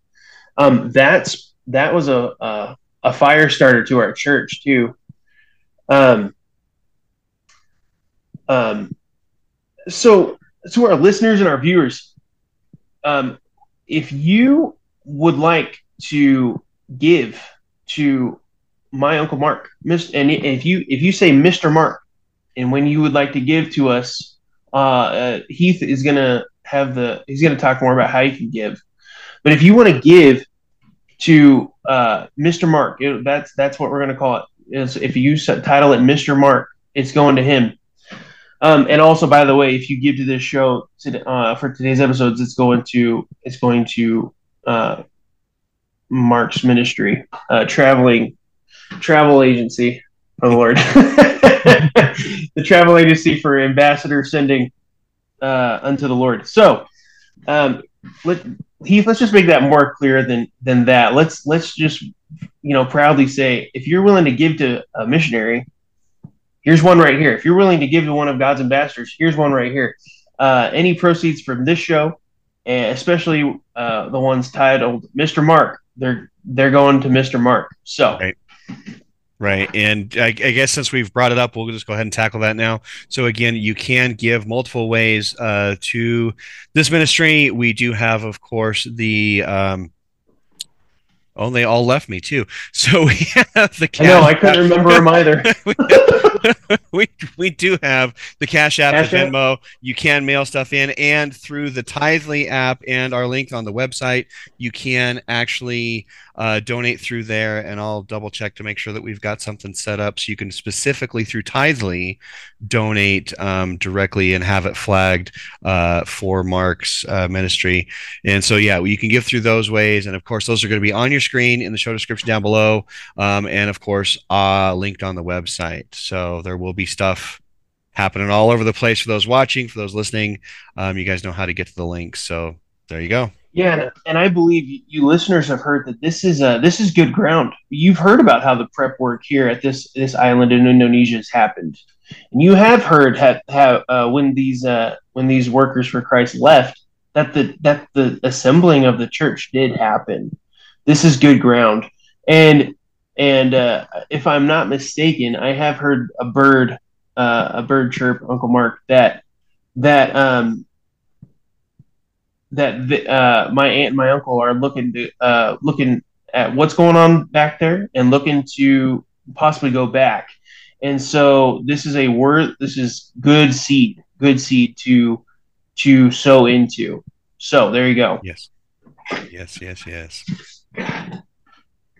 All right. Well, with all of that, I man, I don't even know how to like highlight reel this for you really quick just to cover everything we've covered. I I'm still just sitting here kind of, you know, even with all the the prep material I had that Mark provided to read through and sift through today and to to just kind of focus on on what they did and their story. There's just I, I'm really still awestruck at just how God moved through this story and and and even you know, again, this whole thing that keeps sticking in my head is the fact that, you know, they had expectation, they go, things did not go how it expected, but God still moved and God still did Yeah. something.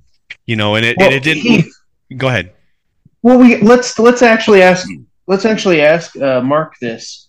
Um, one, Mark, are Yeah. there stories that you have of of of that that spiritual uh, battleground, not so good times? Uh, you, anything that the Lord would have you share, and then also, can you confirm or deny this story?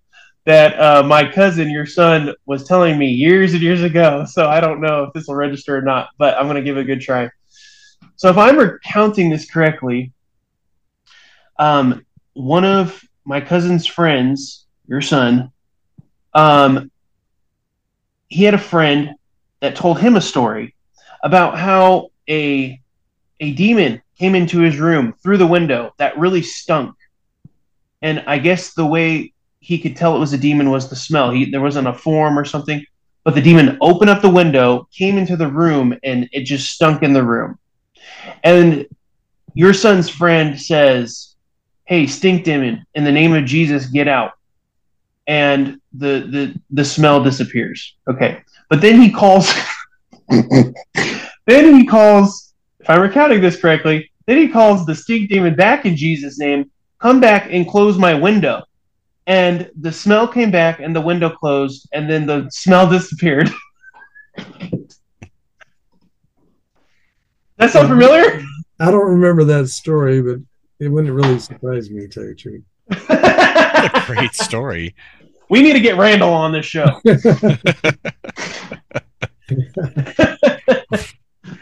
Randall and the Stink Demon. I that's great. I we we definitely should do that. so yeah is there are there any highlighted uh, by the holy spirit stories um, I- I, I don't know. I think since you brought up Randall, uh, this when we went down to Mexico, um,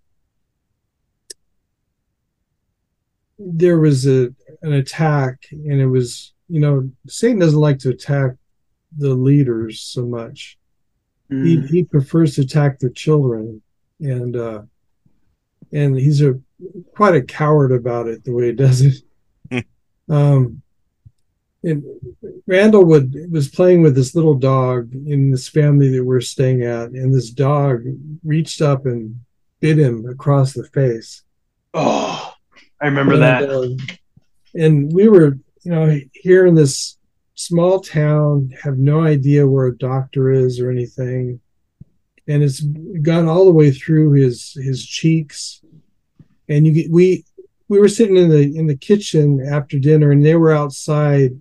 There was an open window, but we heard the snap of that dog's um, mouth coming closed Wow. uh, inside Randall's mouth. Um, but God provided just two doors down. There was a, a doctor that had gotten trained in the in the United States.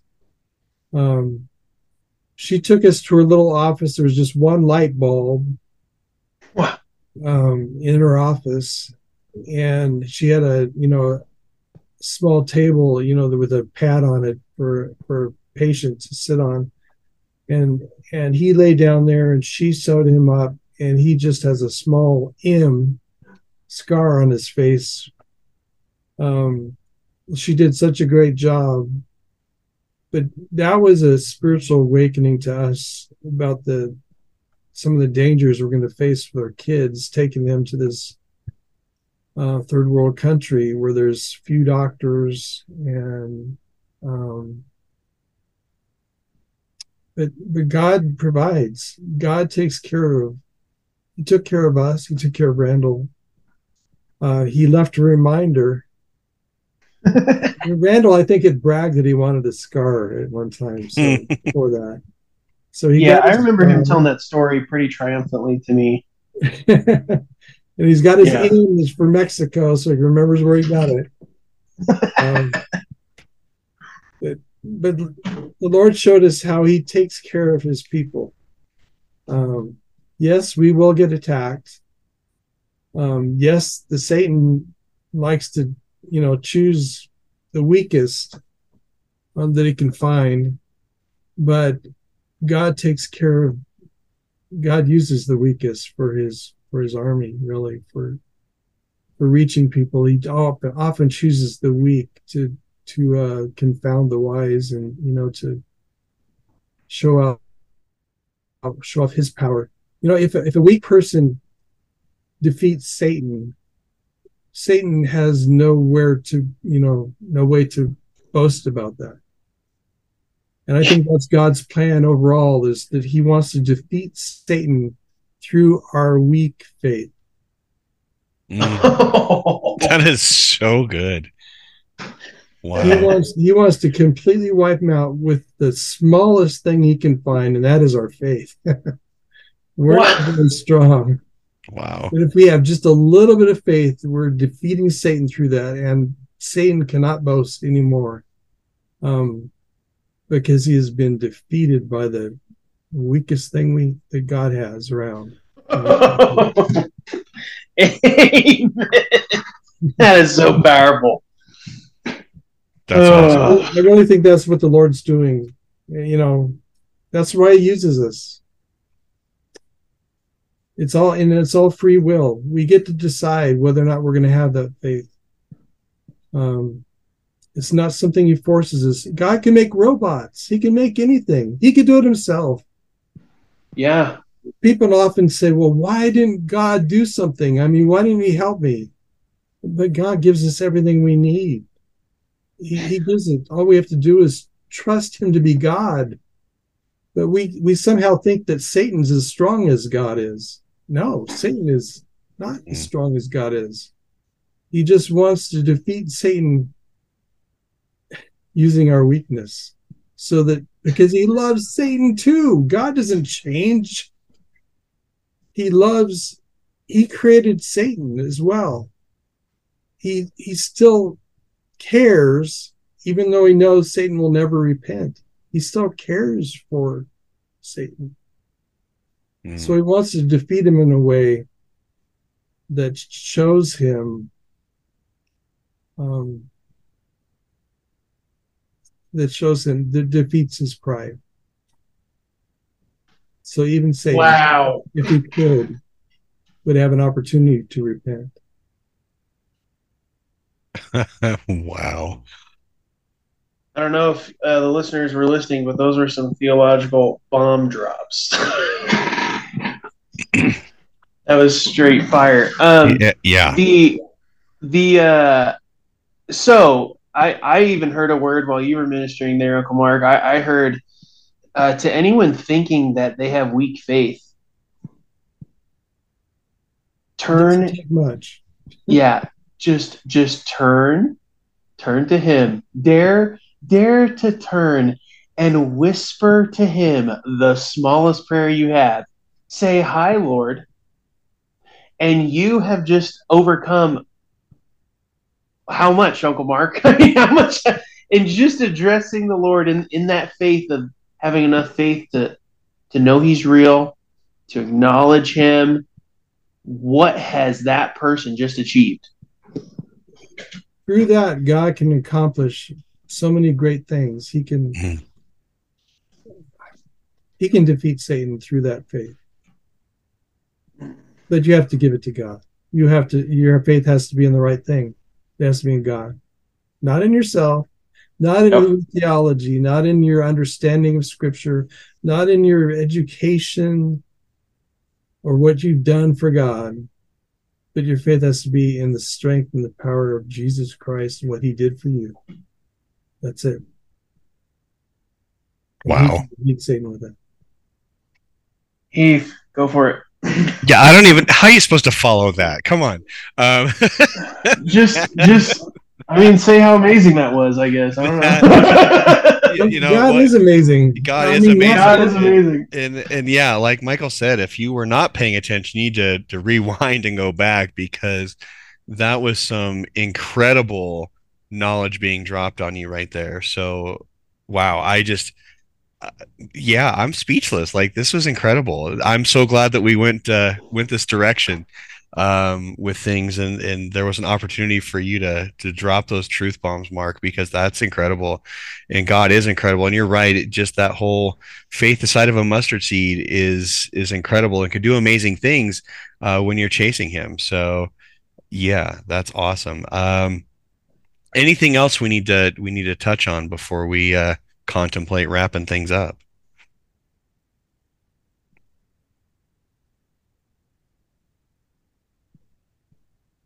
Okay, I'll Uncle take Mark, that as what you think. Uncle Mark, what you think? Any any other words uh, to the listeners that you may have, uh, uh, teaching wise, prophetically wise, anything? Apostolically, man, you could probably address the apostolic side of things. don't don't underestimate what God can do through you. And um, you know, Jesus said that my disciples will do greater things than I did. Okay. Yeah, I, Wow. It's hard to get your mind around. Um, but you have to have a little faith to be able to figure that out. He didn't say you had to be strong or powerful or well educated or you just needed to trust him and he will do greater things than he did. Uh, it just if we just had enough faith to believe that. Um, and we are sons of the living God. What does that mean? Nowadays, you know, sonship doesn't mean a whole lot, but back then, I mean, if you were the son of the king, that meant you were you had keys of the kingdom. And guess what, folks? Yes. We are adopted into God's family. We have the keys of the kingdom. We have the authority that God gives us, not our authority, His authority. right. Um, but we have to believe it. We have to know who God is, that He that He is the creator, that He is all powerful, that, that Satan is no challenge for him. Um, that the world is no challenge for him. That our in our our weakness is no challenge for him. wow. The kindness of God leads to repentance. That- I mean, because that's that's just what it, it just reminded me of that verse. It just God is that kind. He is that kind. Yeah. He he he can breathe um, creation. He I mean out of out of the breath and spittle of of our God came the entire universe when He spoke it all into existence. Um, and you know you know you you were touching on the aspect of Lucifer there, and I, I I may not be totally accurate in this, but when he said "Let there be light," he meant all light, and Lucifer is name is light bearer, and he could easily say, wi- without a hesitation, uh, he does not hesitate. uh, he could e- equally say, "Let there be no light," and Satan is gone. but but he he has he must have a massive plan for his kids because uh, he is using all things, even the enemy, for our good. He is really genuinely in a in a uh, he's using that that betrayer, the great betrayer, um, who would produce uh, horrible fruit like you know like Judas and the son of perdition, you know the Antichrist, you know like like like a, a lot of bad stuff comes from uh, uh, God's love and, and and how God God creates. See, God is not small. God creates creation that has the ability to choose, to choose freely. He doesn't make robots. Um, I can't think of one creation uh, um, that He made uh, that isn't impacted by the freedom of will or has freedom of will.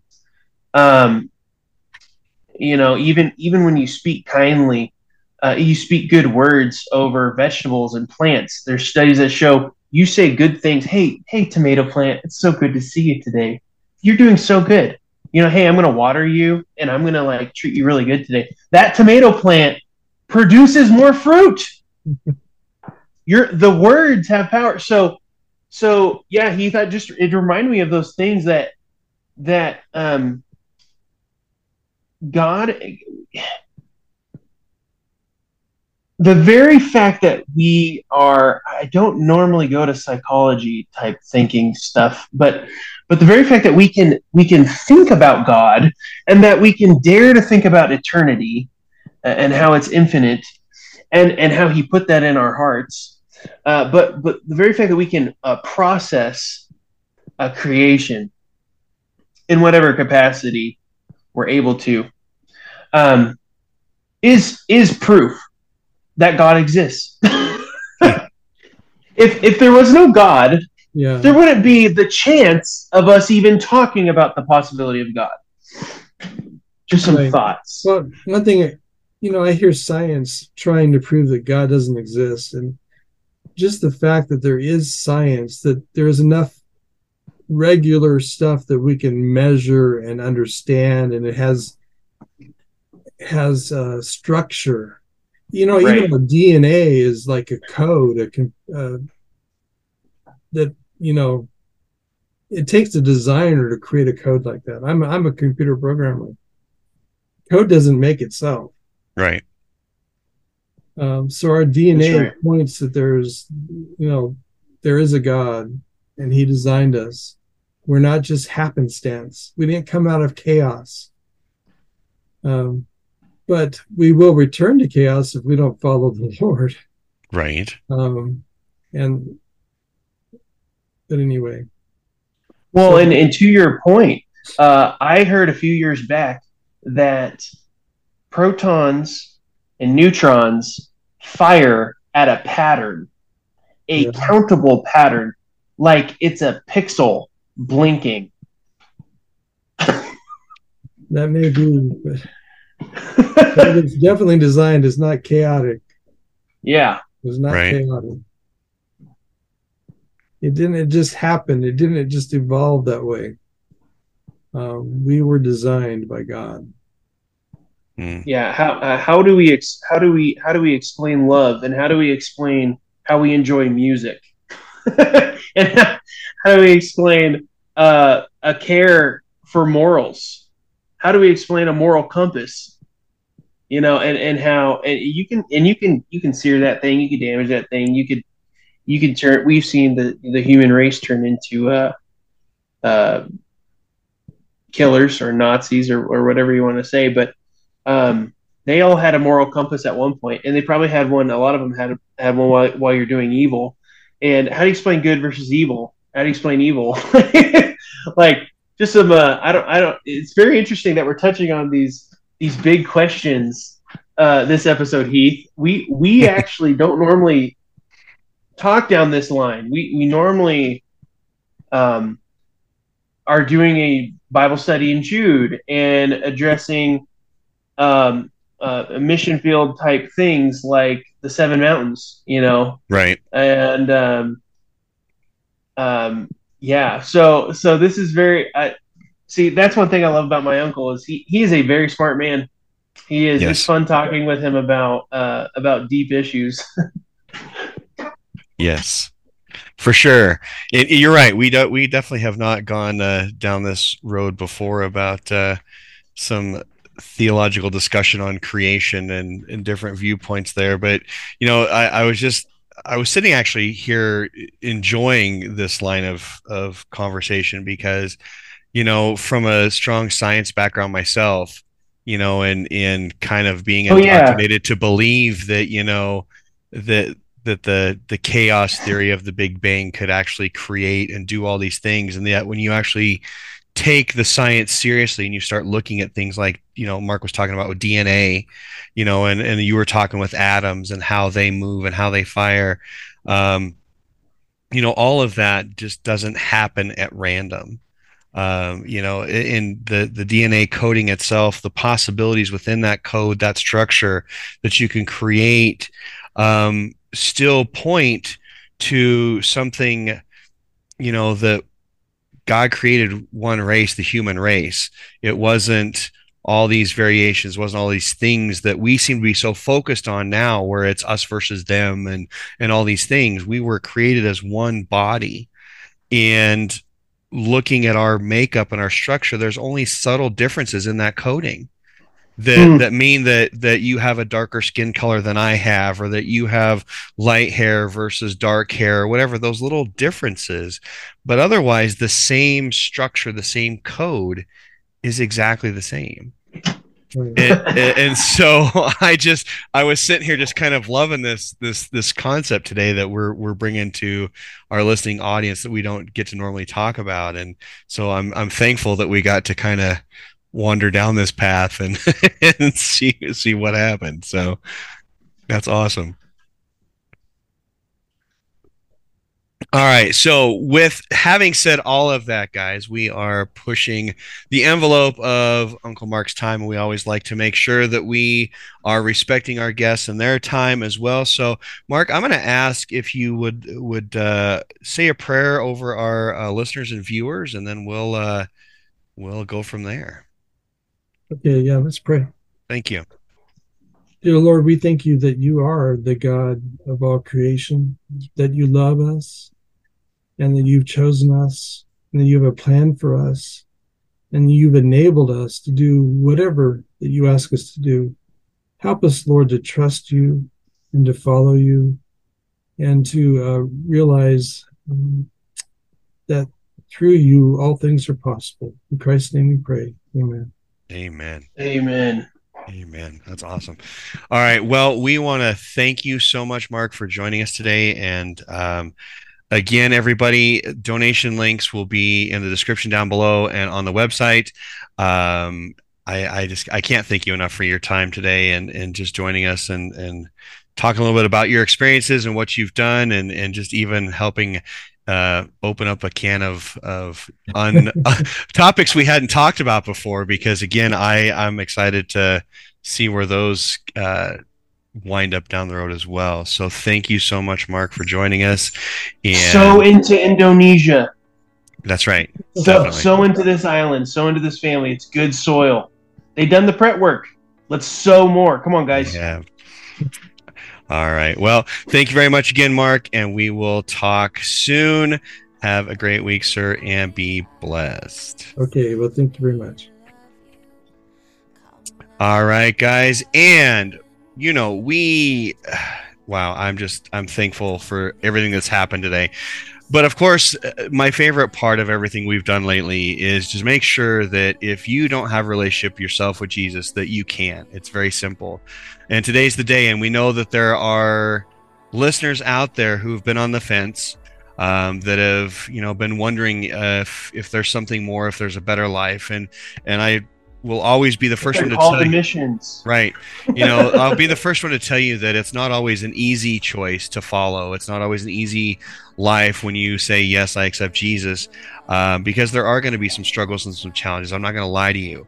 Um, but I also love you enough and value you enough to tell you the truth. And that is that there is more to life than what we're doing here. Our our timeline of events is is very small for those on the podcast. You can't see this but this very minuscule time here on earth this you know 80 to 100 years we have and the rest of our life is going to be this eternal life. And we want to make sure that you've got that foundation. You've got the seat saved you Come know on, Heath. for for for eternity. And so that's why every every time we're teaching every time we're in front of you on our screens or in your ears we make sure that we do this because your eternal salvation is so important. And so if you don't know Jesus, today's the day for you. I encourage you to say this prayer with us. And we're just going to lead you through a simple prayer because that's what it is. It's just an act of surrender, an act of recognizing that the way you've been doing things is not working out and there's got to be a better way. And this, my friends, is the better way. So, unless you're driving, because I know the feedback, don't do it when you're driving. We're going to bow our heads, we're going to close our eyes, and we're going to pray this prayer with you. So, we're going to say, Dear God, Dear God, I know that I have sinned, I know I've sinned, but I believe but I believe that Jesus died in my place, that you, Jesus, died in my place, And God, you raised him from the dead. God, you raised him from the dead. So, Jesus, I confess So, Jesus, I confess that you are Lord. you are Lord. Please be Lord of my life. Please be Lord of my life.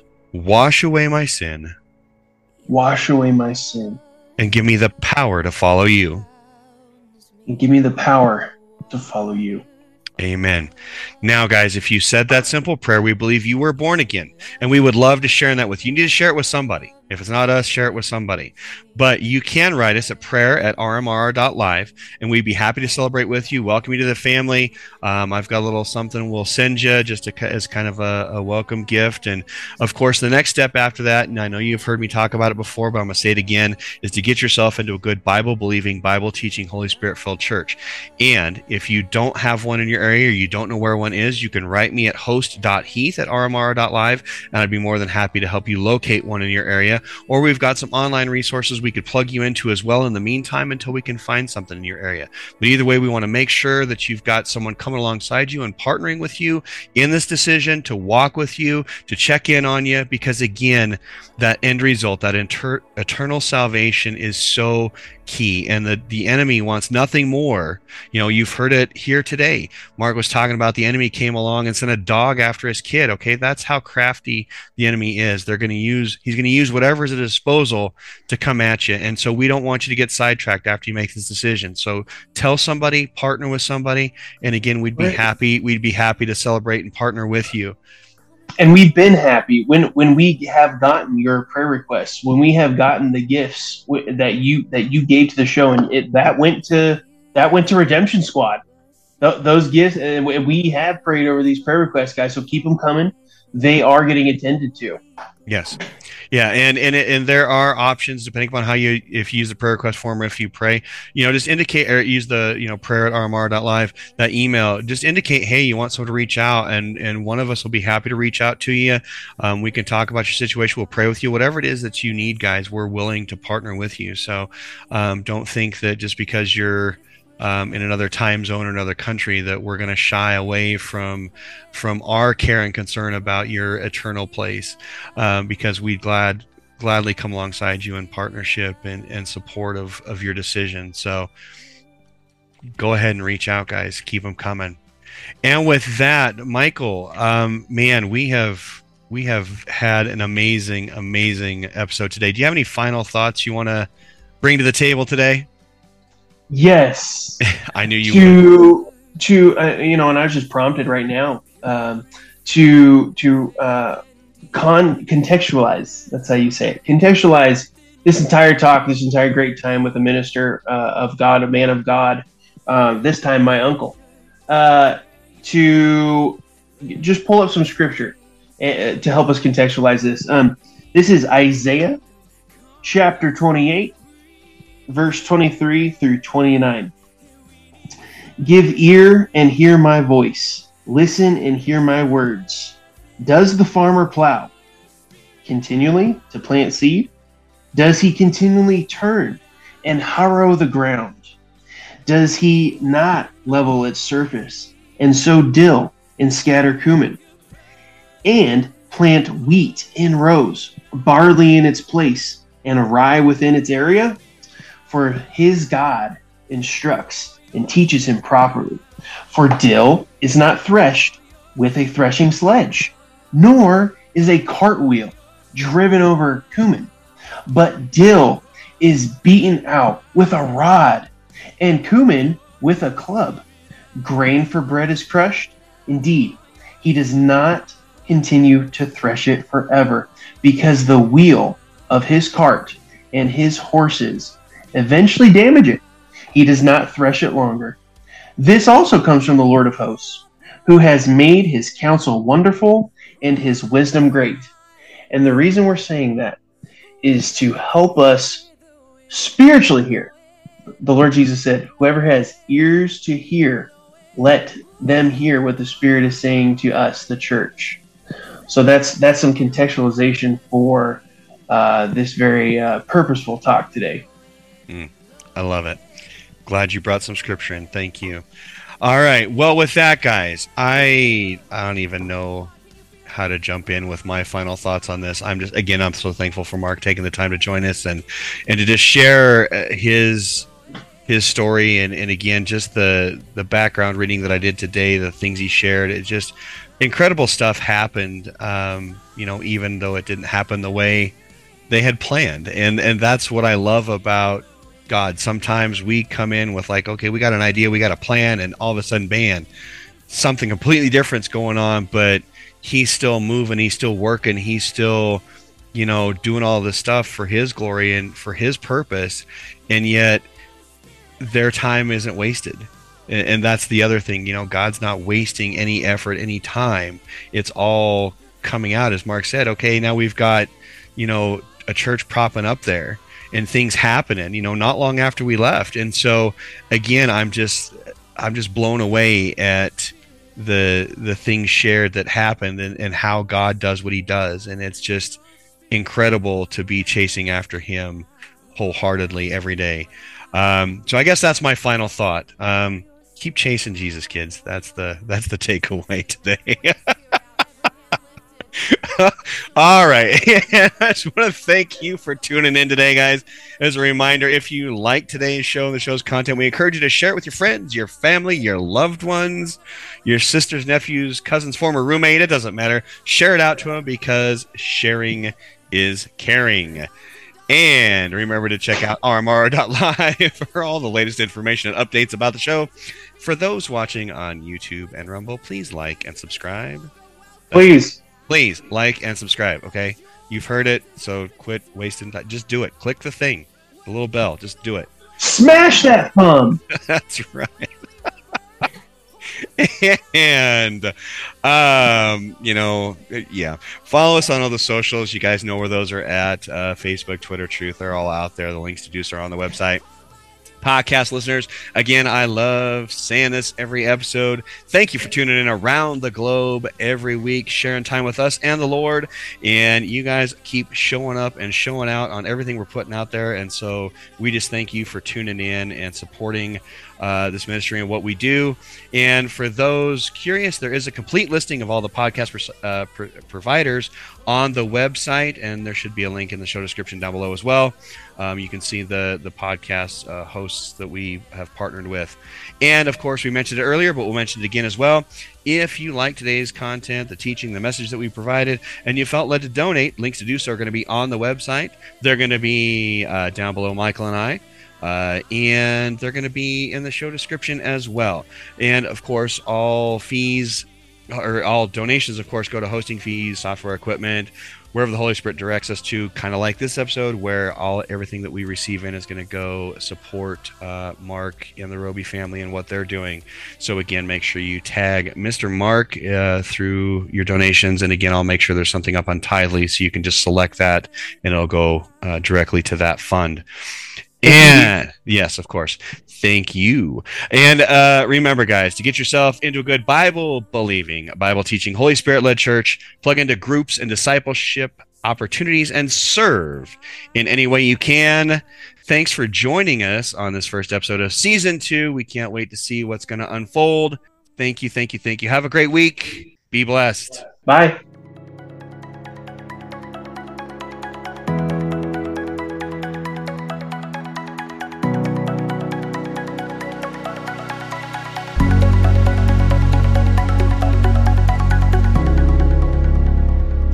Listening to Rocky Mountain Revival Radio.